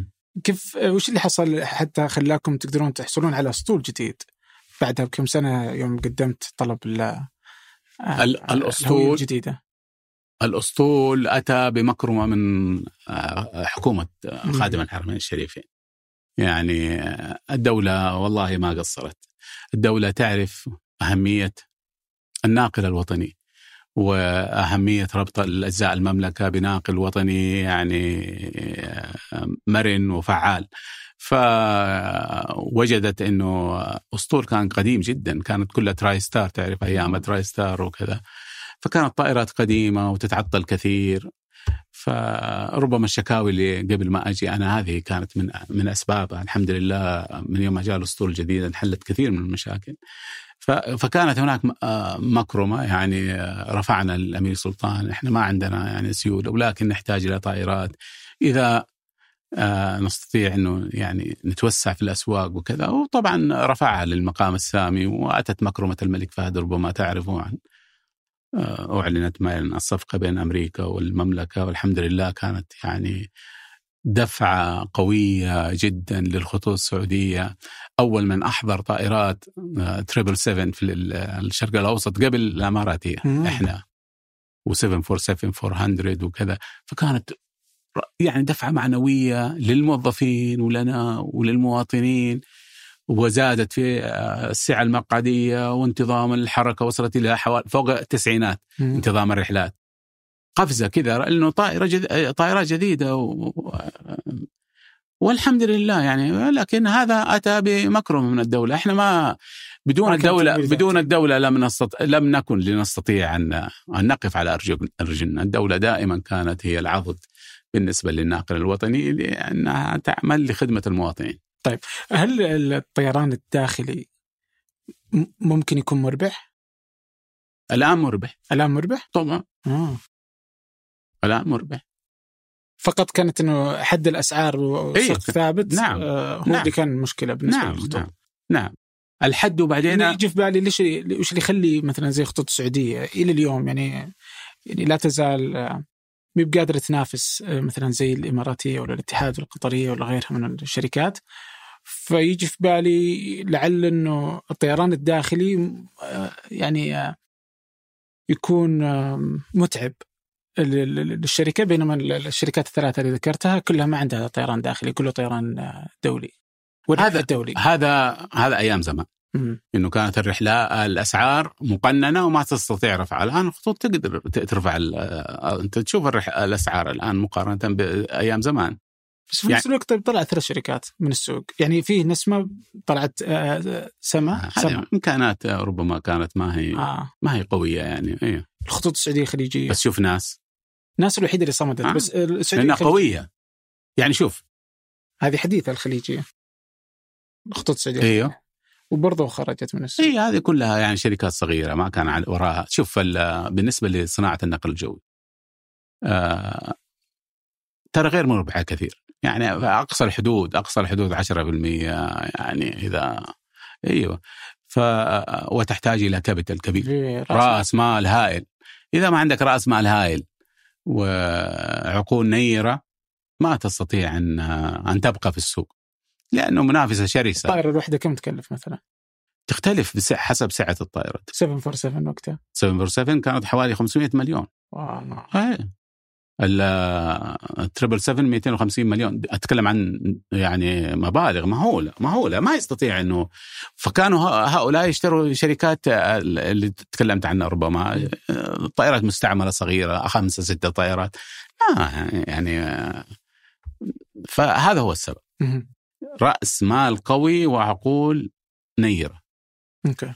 طيب آه ودي في إدارة الكوارث. أحس إنها إدارة آه صعبة. آه و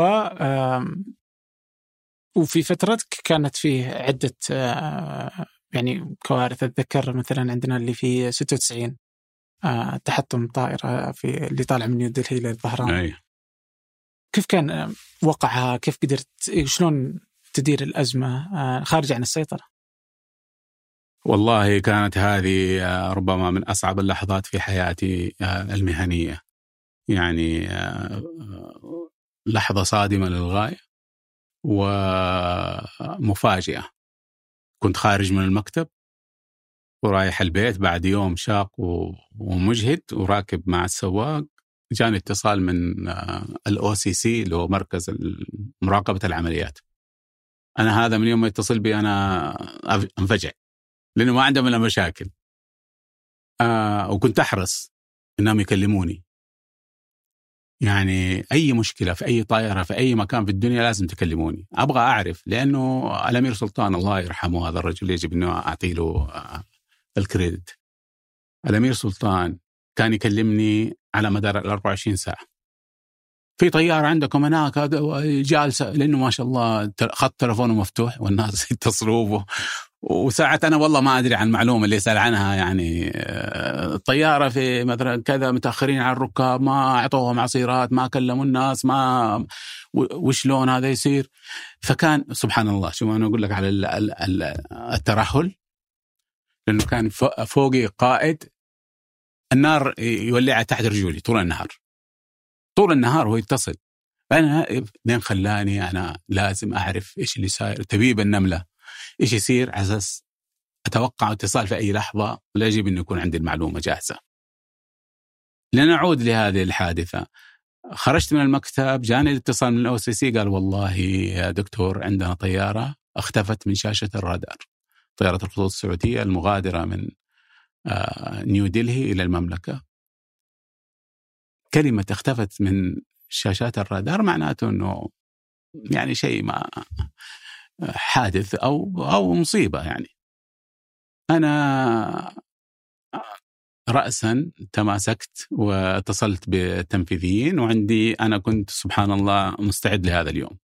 أول ما جيت قلت أين غرفة آه، يعني الطوارئ؟ يجب أن يكون عندنا غرفة طوارئ مجهزة بالكامل ما كانت مجهزة بالكامل.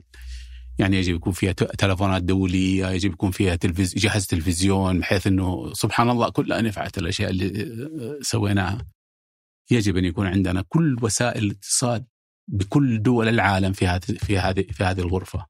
يجب أن نكون مجهزه لأنه ما ندري في اليوم معين فسبحان الله أتى اليوم. وقلت لهم يجب تفعيل الآن الغرفة والاتصال بجميع التنفيذيين أنا حكون هناك بعد عشر دقائق، أنا كنت خارج من المكتب بس لفيت على المطار. ورحنا أنا ماني عارف إلى الآن إيش اللي صار؟ هل هي حادث؟ هل هو سقوط؟ هل هو ربما في أمل صغير يقول يمكن يعني الطيارة جاء مشكلة وهبطت بسرعة ولا في شيء يعني ما المهم رحت وجدت الأخوان يعني خلية نحل هناك موجودين يعني جو وجلسنا وقعدت على الكرسي المشتعل نارا أول شيء فتحنا الخطوط مع الهند جميع محطاتنا وموظفينا في الهند ونسال إيش اللي صار؟ إيش هي؟ حادث خمسة دقائق جانا الخبر قال والله للأسف هناك حادث تصادم بين طائرة الخطوط السعودية وطائرة كازاخست كازاخستانية من كازاخستان كانت إحنا 747 هي طائرة إليوشن إليوشن السوفيتية قديمة يعني ومليانة عمالة مساكين آه يعني كان وقع الخبر يعني مفجع ومأساوي آه لما جاني الخبر دغري اتصلت بالجهات العليا بالديوان الملكي الأمير سلطان بلغنا جميع الجهات المعنية وبدأنا في وضع خطة علمية كان القائد يجب أنه يظهر في هذه اللحظات. يعني أستطيع أن أختفي وأخاف صار بالله لا تقولوا لي دحين يعني ها؟ قلت هذه لحظة محورية. إما أن تكسب احترام زملائك واحترام من عينوك بأن تقف شامخا وتتحمل هذه المسؤولية. هي ما مسألة بشوت وكشخة وبس. هي مسألة مواقف مصائب يجب أنك تكون رجل في هذا الموقف. فسبحان الله ربي صب علي هذه هذا الهدوء وبدأنا بوضع خطة علمية وتفعيل مراكز للطوارئ في جميع محطات الخطوط السعودية داخل المملكة وفي الهند وفي وفي نيويورك وفي لندن بحيث إنه لأنه في ركاب من هنا ومن هنا ومن هنا. المهم والصحافة العالمية ان ان كانت فاتحة القناة مباشر لايف علينا إحنا ويتصلوا بكل شيء يبغوني أنا يعني أجاوبهم. فكلفنا إدارة العلاقات العامة قال لا نبغى نكلم السي أو حقكم. المهم ما كان عندنا معلومات كافية ما كان عندنا ما نحب نطلع وإحنا ما عندنا معلومات معروفة سي إن إن يعني ناس متخصصين يعني. المهم ما كان عندنا أعداد الركاب بالضبط ما كان عندنا جنسياتهم ما كان عندنا أسماء الركاب ما كان عندنا ما كنتوا دارين اذا كلهم توفوا ولا لا؟ لا 100% كنا عارفين. آه خلاص أيه كله توفى. أيه كله متوفى طيارة تصادم على ارتفاع 15000 قدم. آه. أيوه ف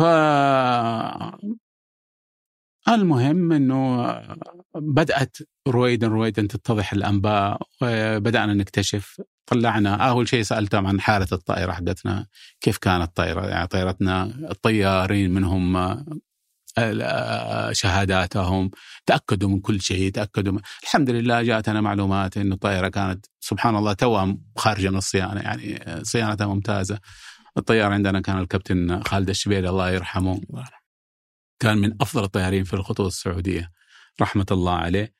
كان مساعده طيار هندي أيضا كان أيضا من الناس اللي لهم خبرة وباع طويل في الطيران. آه، أخذنا أسماء الركاب كلهم وبعدين أخذنا أسماء غرفة القيادة كلهم في سعوديين وفي مضيفات ومضيفين. والحمد لله يعني بدأنا بدأت في زيارتهم زيارة أهاليهم في جدة. وتعزيتهم وتقديم كل المساعدات اللي يحتاجونها وبدأ الصحافة عندنا مستعجلة عجلة إيش اللي صار؟ إيش اللي حدث؟ إيش من المتسبب يا جماعة؟ قلت لهم آه، هذه المواضيع يعني ما هي سهلة أنت تتهرب من السؤال أنت ما تبي تجاوبنا يا يا جماعة هذا موضوع يحتاج إلى تحقيق دولي وليس محلي والتحقيق ما هو في يدنا في يد السلطات الهندية. يعني يجب أن ننتظر. نعم هو حادث. نعم هو في فاجعة. نعم هي في مصيبة كبرى. لكن من المتسبب؟ من هو المخطئ؟ على من الأخطاء؟ ماذا سيحصل؟ هذه كلها أشياء ما نستطيع أن نتكلم عنها إلا بعد أن تتضح الرؤية وتطلع النتائج. النتائج موجودة في الصندوق. الأسود مثل ما يقولون وهو لونه برتقالي يعني. فالحمد لله يعني الأخوان بدأوا يتصلوا بنا ويبلغونا إنه وجدوا الصناديق الحمد لله. أنا يوم وجدوا الصناديق ارتحت لأنه هناك ال... هناك الحق هناك المعلومة ما حد يقدر يلعب فيها. إنه هناك يعني تفرغ وتحلل ويطلع لك من المخطئ ومن ال... كانوا يبغوا ياخذوا الصناديق يفتحوها في الاتحاد السوفيتي. إحنا رفضنا. قلنا لا لا إحنا نبغى صناديقنا تفتح في بريطانيا. نبغى جهة محايدة.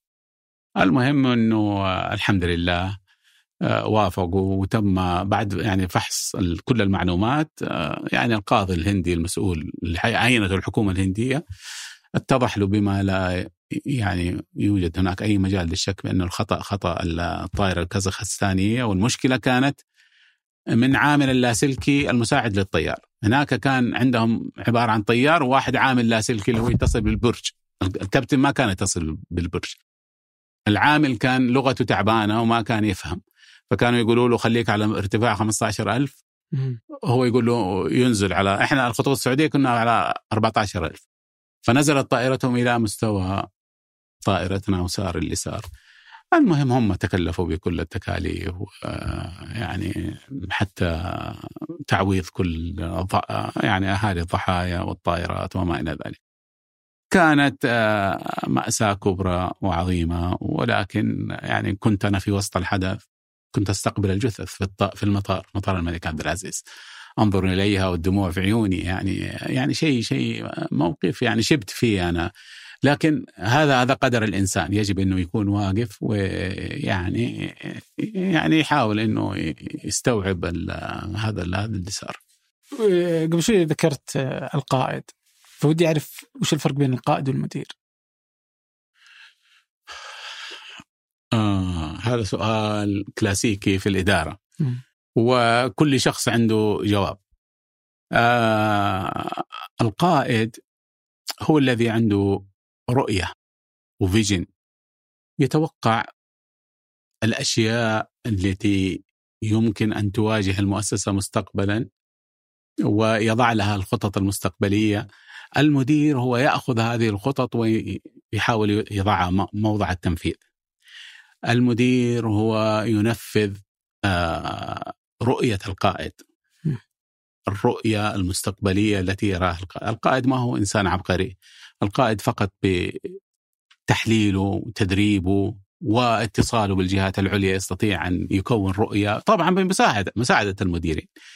لكن أنا أعتقد إنه آه، القائد هي رؤيته أوسع وأشمل وخطره والخطر آه، في القائد إنه لا يستطيع أحد إنه يصححه خلاص. فيجب إنه يكون إنسان على قدر المسؤولية. نعم. طيب آه برضو في في في آه في إبان إدارتك كان إحداث 11 سبتمبر. أوه يا كيف كانت؟ والله هذه كانت كمان أيضا آه، مشكلة. أتيت برضو من العمل سبحان الله كل أتيتي وأنا خارج من العمل يعني أنا منهك وتعبان. أنا جيت وتغديت وجالس آه، في مكتبي كان عندي معاملات قاعد أكتبها. ما أدري إلا زوجتي هي دائما تزف لي أخبار سعيدة وما هي سعيدة. فجاتني قالت آه، في سي إن إن مقلوب الدنيا يقولوا طيارة ضربت ال- البناية. ها يعني أنا ما قلت وش دخلنا إحنا؟ وش لنا علاقة بالموضوع؟ والله قالت لي روح افتح السيانة. والله فتحت السيانة. إلا والله. جاء عادوا المشهد. إلا والله طيارة ضاربة البرج عجيب. شيء ما يدخل العقل كيف؟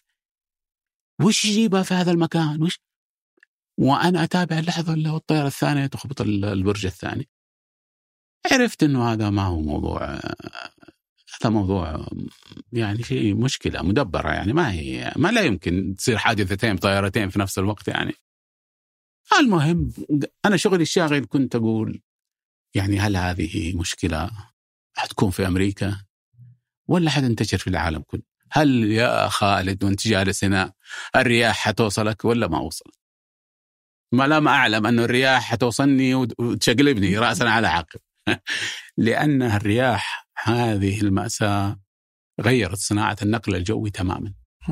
نعم غيرت صناعة النقل الجوي وكادت أن تف... أفلست كثير من الشركات. تعرف؟ شركات التأمين بعد هذا الحادث رفعت تأمينها على الطائرات على أي طيارة على أي رحلة. يمكن 300% آه. أصبح يعني ليس من المربح أنك تطير. خلي طيارتك واقفة في الأرض. إلا إذا كانت الدولة هي تأمن الطائرات على اسمها. مم. والله الله. إحنا في السعودية. والله ما قصروا. والله ما قصروا. رفعنا الأمير سلطان قلنا له والله هذا الوضع وكذا وهذول جبارين. وعمال في كثير من الدول هي ضمنت آه، شركات الطيران. والله وزارة المالية طبعا بتوجيهات سامية أصدروا يعني توجيهات بأنه يعني آه، الدولة تضمن آه، وتؤمن ال- المؤسسة. وبالتالي استطعنا أن أن أن نكمل المسيرة. لكن كثير من الشركات ما استطاعت. وأفلست. كثير من الشركات. وكثير من الشركات رحلاتها انخفضت بحوالي 50 و60% آه. صنا- آه، النقل الجوي كان مريح وجميل. كنت أنا أذكر لما كنت في أمريكا كنت أروح المطار أتمشى وأتفسح. كنت أخش كذا ولا ولا شيء مفتوح الدنيا مر على جهاز وتخش وأسواق وأروح أقابل أهلي أي أحد يجيني عند باب الطيارة. مم. فوق عند الجيت عند الم... عند عند الباب. يعني لأنك مدير خطوط ولا لا لا كان؟ لا لا كان كل الناس كانت الدنيا مفتوحة. كان في ثقة كان في أمان كان بعدها بدأت هذه التشديدات. بدأ لا أحد يقدر يخش الطيار آه، غرف الطيارين يجب أنها تقفل. التفتيش الإجباري إنه ما في أحد يقرب من المطار إنه يعني أصبحت تحديات مهولة مهولة. ف وتكاليف باهظة. فأصبحت أكثر تعقيدا وأثرت على كل الشركات في العالم كله. يعني التفتيش اللي الآن في المطار هذا هو بسبب بعد 11 سبتمبر طبعا طبعا. كان أسهل بكثير. كان أسهل بكثير. مثلا الله يكرمك الجزم مثلا ليش الجزم يفتشونها؟ لأنه يعني في ناس وجدوا حوادث إنه يختطف الطائرات بمواد متفجرة مثلا في يضعونها في هذا الأشياء هذه.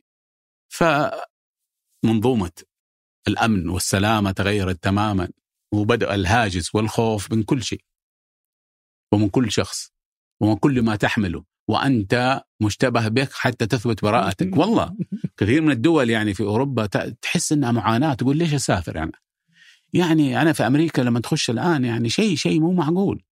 تفتيش أه. تفتيش دقيق وأجهزة. تتفتش مرتين حتى في إيه يعني يعني أصبحت معاناة معاناة صراحة السفر بينما كانت رحلة ممتعة. ولكن على كل هذه هذه مسيرة الحياة الحياة تتغير. يعني بعد 11 سبتمبر هل صار في تضييق على الخطوط السعودية في أمريكا؟ في تغيير الوجهات في آه صار مشاكل كان عندنا كثير من الط- الطيارين اللي يتدربوا في أمريكا مم. ف يعني مع هذه البلابل وكذا سحبنا المدربين وجبناهم عندنا هنا و... لكن من ناحية إنه الطيارات ولا لا أنا أعتقد إنه طياراتنا كانت آه، يعني ماشيه حسب لأنه إحنا منتظمين وأنظمة السلام. وإحنا أصلا يعني الخطوط السعودية كل آه، منظومتها هي مصدق عليها من هيئة الفدراليه الأمريكية الطيران الفدرالي الأمريكي. فهم هم اللي يعني يعطونا التصريحات للطيارين وللطيارات وكل شيء يعني. أوكي. طيب في على الاختطاف 2002 صار اختطاف للطائرة السعودية من الخرطوم. تذكرها؟ أيوه أتذكرها أتذكرها. بس هذه ما يعني صادوه بعدين يعني هذا حاول حاول الاختطاف. لكن طلع آه، رجل آه، محترم اللي في في من الملاحين. وكان وجود آه، رجل أمن ساعده واستطاعوا أنهم يعني يعني يفشلوا هذه المحاولة. كثير محاولات وفي محاولة نجحت اللي الطيارة اللي راحت العراق. آه. أيوه هذه عندنا هذه 2001 هذه لها خلفيات أخرى. لكن إنها برضو يعني كرسي حار. اي لا لا. جدا. جدا. والكرسي احتر إيه؟ إلى انه آه، صارت الخطوط السعودية يجب أن تخصخص بعد ما كانت في STC إنها خصخصت. صادق. وكانت تجربة ناجحة. صادق. آه، كانت الخطوط السعودية على الطريق صادق. نفسه.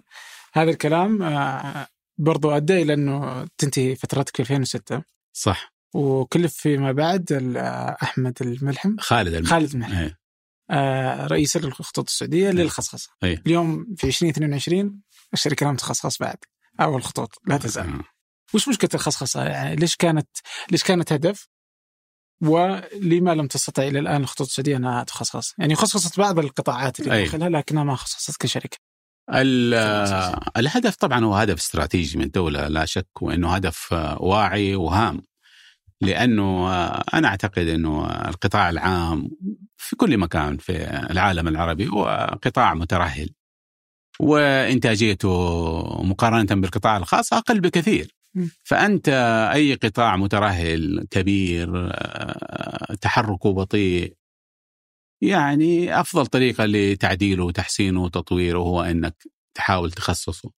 فكان هذا هو هدف الدولة إنه آه، يعني دعم هذه القطاعات بحيث تكون فعالة ونشطة وأيضا آه، ل أيضا يعني تدر أرباح من وراءها الدولة، الدولة عمال تصرف وتنفق زي ما قلت لك مثلا الاسطول اللي دفعته. تبغى عائدات على هذه الاستثمارات. فكان هذا هدف استراتيجي يعني موجود في كل مكان في الدنيا طبعا صدر قرار هناك مجلس الوزراء بتخصيص كثير من المؤسسات العامة ذات الصبغة التجارية وكانت الخطوط السعودية أنا عرفت أنه منها الخطوط السعودية عام كم هذا الكلام؟ والله أعتقد في ال 2000 2002 أعتقد آه. كذا أيوه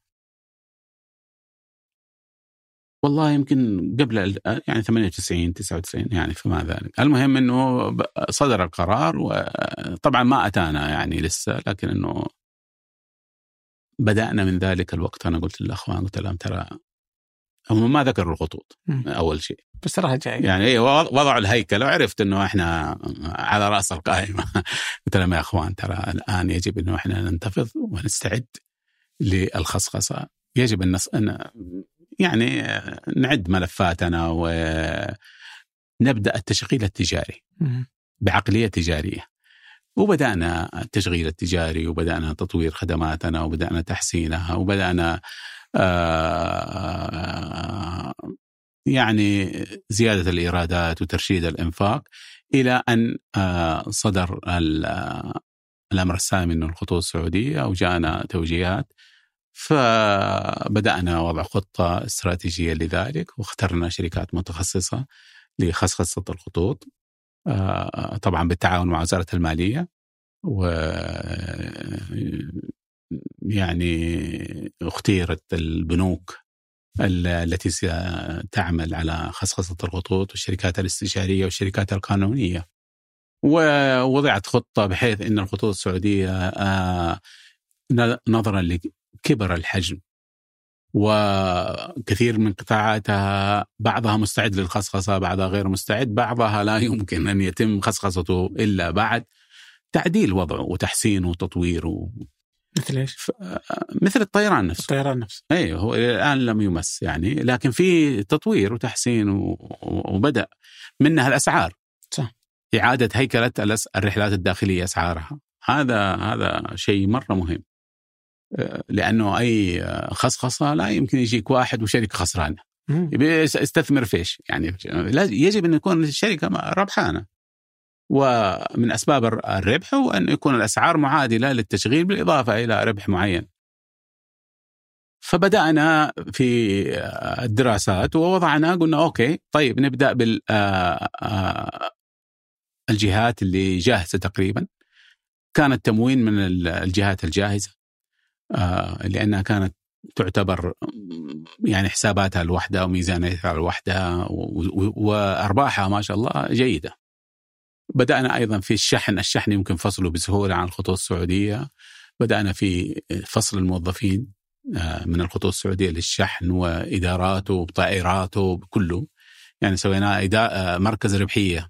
بدل ما كان يسمى مركز تكلفة. آه بعدها بدأ آه الصيانة والخدمات الأرضية، الخدمات الأرضية مربحة طبعا للغاية.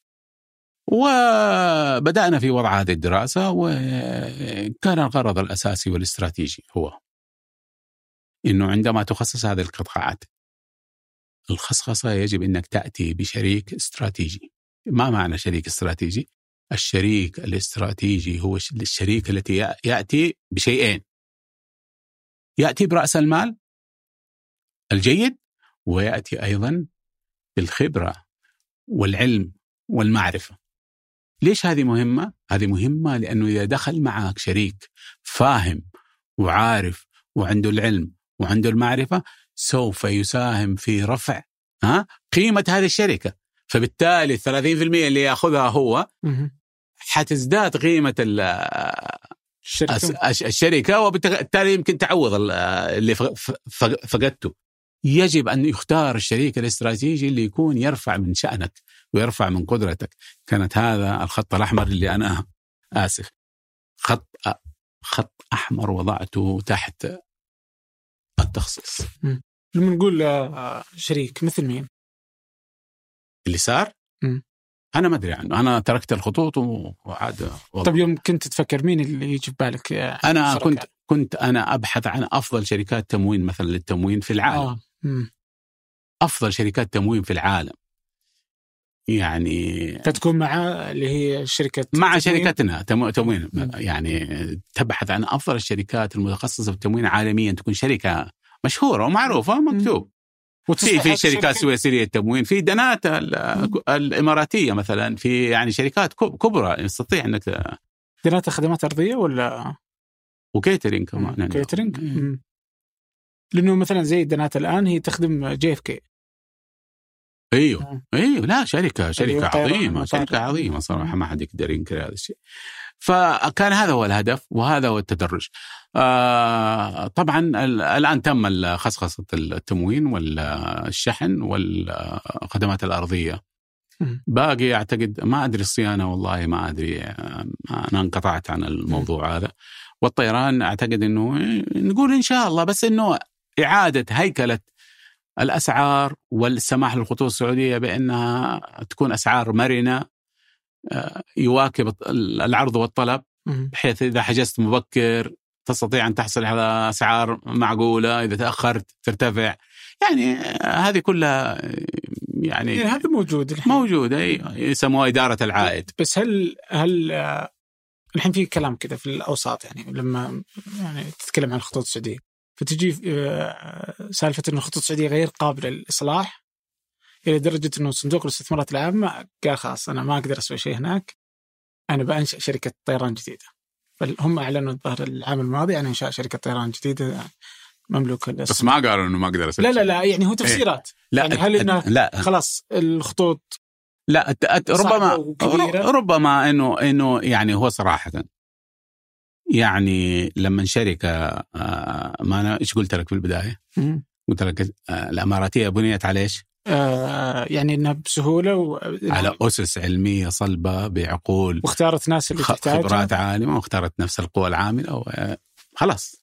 ما في إرث ما في إرث متراكم. ما في يعني أموال وقروض وحسابات على المكشوف وشايل حمل جبل جبل. تسريح موظفين غير ممكن أيوه تسريح موظفين ما تقدر ويجيك توظيف كمان توظف. ويعني يعني مشاكل يعني. فالخطوط مشاكلها متراكمة وإصلاحها يحتاج لوقت. آه، ربما رؤية 2030 أعتقد رؤية ثاقبة، الخطوط السعودية ما تستطيع تخدم المملكة، المملكة قارة. أنا أعتقد وجود شركة أخرى منافسة للخطوط السعودية أو جديدة أو غير منافسة حتى. إنها تكون ضخمة وهائلة تدار بعقلية تجارية بحتة وتكون ذراع للوطن أيضا بجانب الخطوط السعودية. نحتاج. أنت كم مرة تتصل ما تلقى رحلات؟ كم مرة مهما تزيد الخطوط السعودية رحلاتها أنت عندنا شوف أنا بقول لك شيء سبحان الله في ناس كثير ما يعرفونه. تعرف إنه الأطفال لما يبلغوا سن معين أنت كم طفل عندنا في السنة مثلا في المملكة؟ اللي تعرف حتى سنتين ما ياخذ مقعد في الطياره يصير ثلاث سنوات لازم ياخذ له مقعد كم طفل يبلغ آه ثلاث سنوات في آه آه في, السعودية. في, في السعودية هل هذا العدد الإضافي لأعداد المقاعد يواكب السعة اللي معروضه؟ شايف؟ فبالتالي إحنا نحتاج هناك طاقة بعدين المملكة الآن ورشة عمل ورشة عمل هل رجال الأعمال والسياحة والانفتاح والدنيا ف نحتاج إلى شركة ثانية وثالثه ورابعه وخامسه نحتاج وجهات جديدة كثيرة مثلا إيه؟ زي إذا استهدفنا للسياحة ولا السياحة الدينية طبعا. ولا العلا ولا طبعا البحر الأحمر يعني. إيه؟ فأنا أعتقد هذه نظرة ثاقبة وشيء عظيم يا ليت تصير وبسرعه لأنه البلد في حاجة البلد في حاجة يعني المملكة يعني الآن قوه عظيمة في وجود قائد عظيم زي الملك سلمان وسمو الأمير محمد بن سلمان الله يحفظه صاحب الرؤية الثاقبة يعني نحتاج إلى يعني زيادة في السعة المقعدية. آه، يوم آه، في 2006 يوم صدر آه، إعفائك كان عندك خبر قبلها ولا؟ والله يعني كانت هناك ملامح ولكن لم يكن لدي خبر بس أنا عرفت ربما من حادثة معينة. أنا كان عندي مؤتمر لازم أحضره في جنيف للاياتا. كانوا يسوون تبسيط إجراءات العمل اللي هي يعني الحجز بالكمبيوتر وتخرج ال boarding pass زي ما كنا نسوي في الخطوط السعودية. ترى الخطوط السعودية أول من أدخل ال self boarding pass اللي إحنا نخرجه قبل الإماراتية قبل أي شركة. طيران كنا كانت تأتينا شركات الطيران العربيه وندربهم كيف يسووا هذه ال machines اللي اللي هي الذاتية. اللي زي ال ATM machine هي الذاتية. آه فين وصلنا؟ إحنا نسيت. فكنت تقول إنه كان مفترض تروح المؤتمر في جنيف. أيوه فكنت بروح المؤتمر في جنيف. فأنا عادة لأن من كثر اتصالات الأمير ويعني ومتابعته لكل صغيرة وكبيرة في الخطوط السعودية كنت أحرص كل ما أغادر لازم أبلغه بحيث إنه أقول له أنا رايح في كذا رايح في كذا. آه فهذه المرة يعني هذا مؤتمر مهم ومرة مهم. فكلمت الأمير ف قلت له طال عمرك أنا عندي مؤتمر في جنيف ولازم أروح وبخصوص كذا وكذا وكذا. قال لي متى متى بترجع؟ هذا السؤال لم يسألني إياه قط. قلت طال عمرك هي يومين ثلاث أيام اذا تبغاني ما أروح برضو أنا تحت أمرك أو تبغاني أجي بعد يوم قال لا لا, لا خير إن شاء الله بعد يومين إن شاء الله يعطيني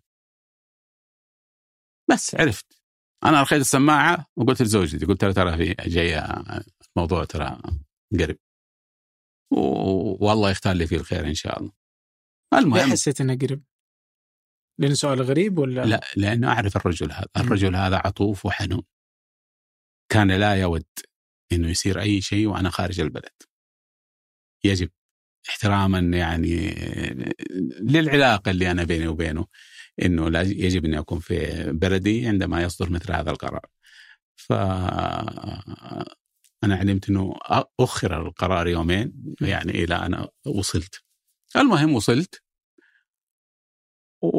وأنا في الطيارة عرفت جاءت عاد الج... عندنا ما شاء الله أيام ما بدأت عاد الجوالات بدأ الرن ولا عرفت إنه فالحمد لله سبحان الله نزل علي هدوء تام وراحة تامة ونزلت لقيت الموظفين متجمعين يشوفون هالمدير الآن اللي راح فبكل هدوء سلمت عليهم شكرتهم قلت لهم شدوا حيلكم وأرجوكم نكمل المسيرة على ما عهدناكم عليه. ركبت السيارة مع سواقي وقلت له على البيت أرجوك تروح المكتب تاخذ كل آه الأشياء الشخصية من المكتب وتجيبها على البيت. لم أرى ولم أدخل ذلك المكتب من تلك اللحظة. أيوه. آه يعني خلاص.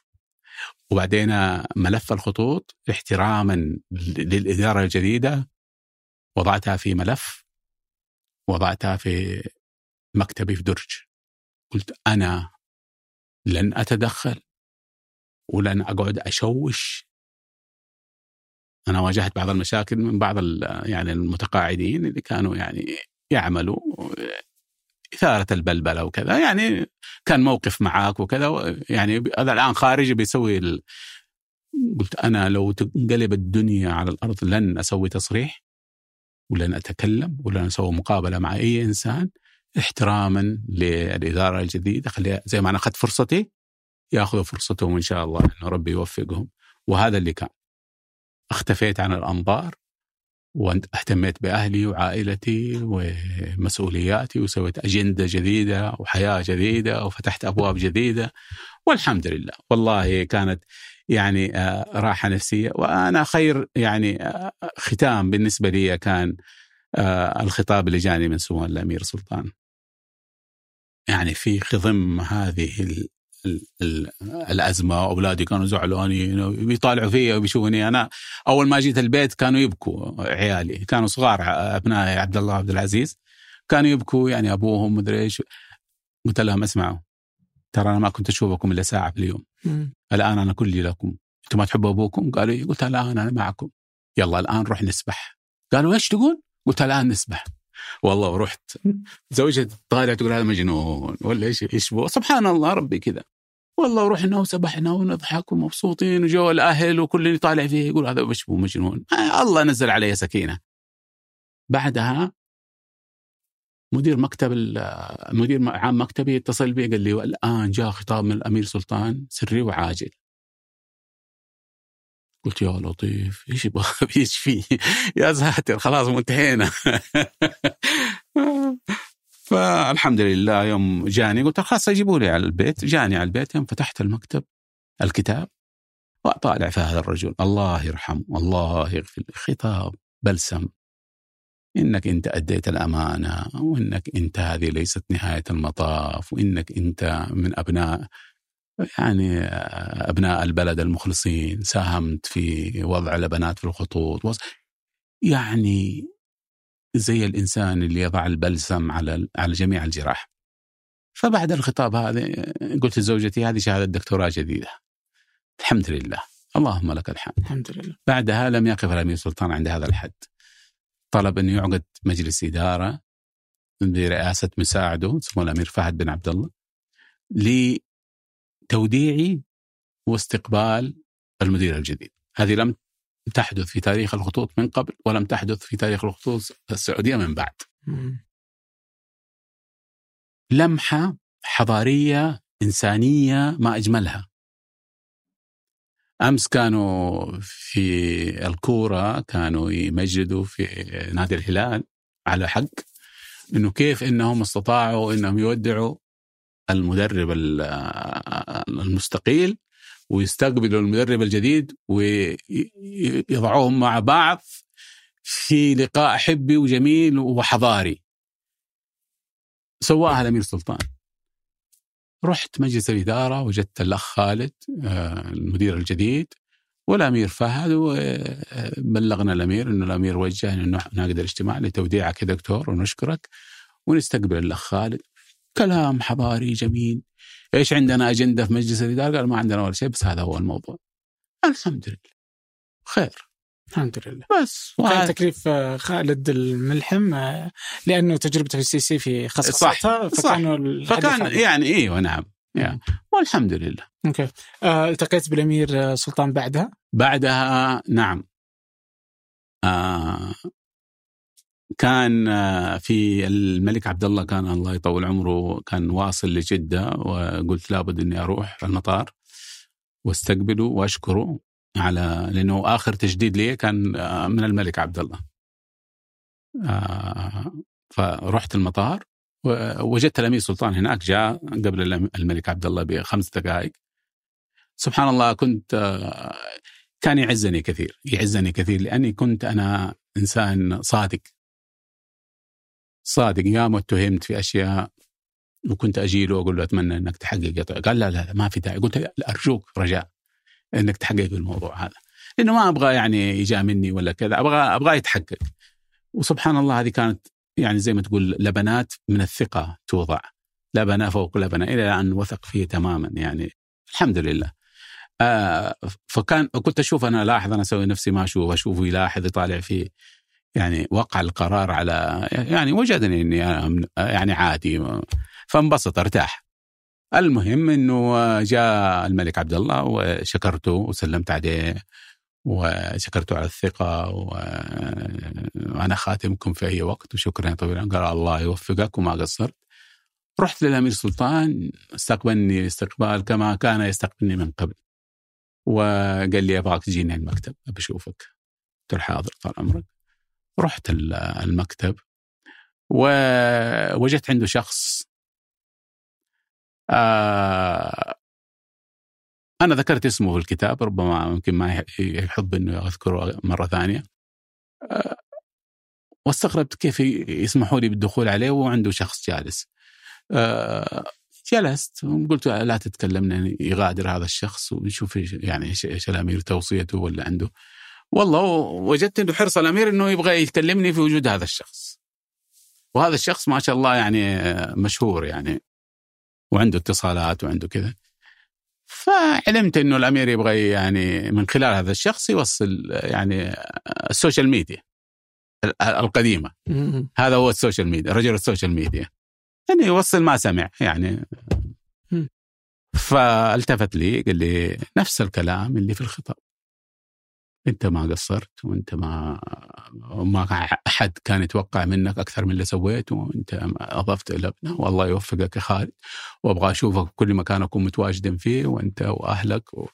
وحنا إن شاء الله ما ننساك وأمورك إن شاء الله. بس أنا أبغى يعني نكون دائما على تواصل. قلت له حاضر طال عمرك شرف وخرجت. خلاص. يعني كان أجمل أجمل تقاعد في الدنيا إنك تخرج وولاة الأمر راضين عنك وإنك سلمت الأمانة وأخلصت. والحمد لله بدأنا حياة جديدة والحمد لله. كيف حياة التقاعد؟ والله من أجمل حياه والله من أجمل الحياة والحمد لله. نشكر الله. حتى الناس كثير يقول يا دكتور والله شكلك صاير شاب. أنت تجوزت ولا؟ شكلك.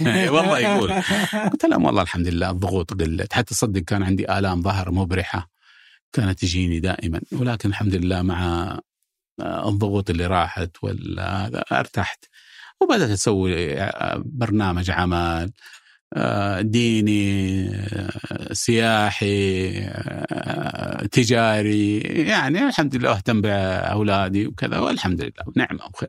الحمد لله. الله يعطيك العافية. آه طبعا يعني الكلام معك والحديث ودي صدق إنه يستمر ويستمر. تسلم. تسلم لكن المهتم آه، في كتابك برضو موجود آه، فكتابك بضع عنوانه ورابطه هل هو في جرير؟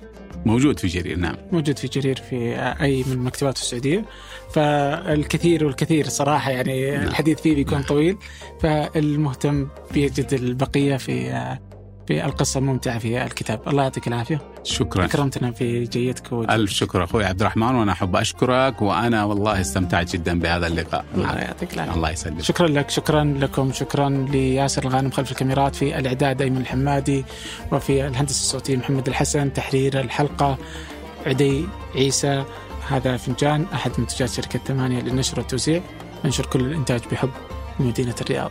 الأسبوع المقبل ألقاكم.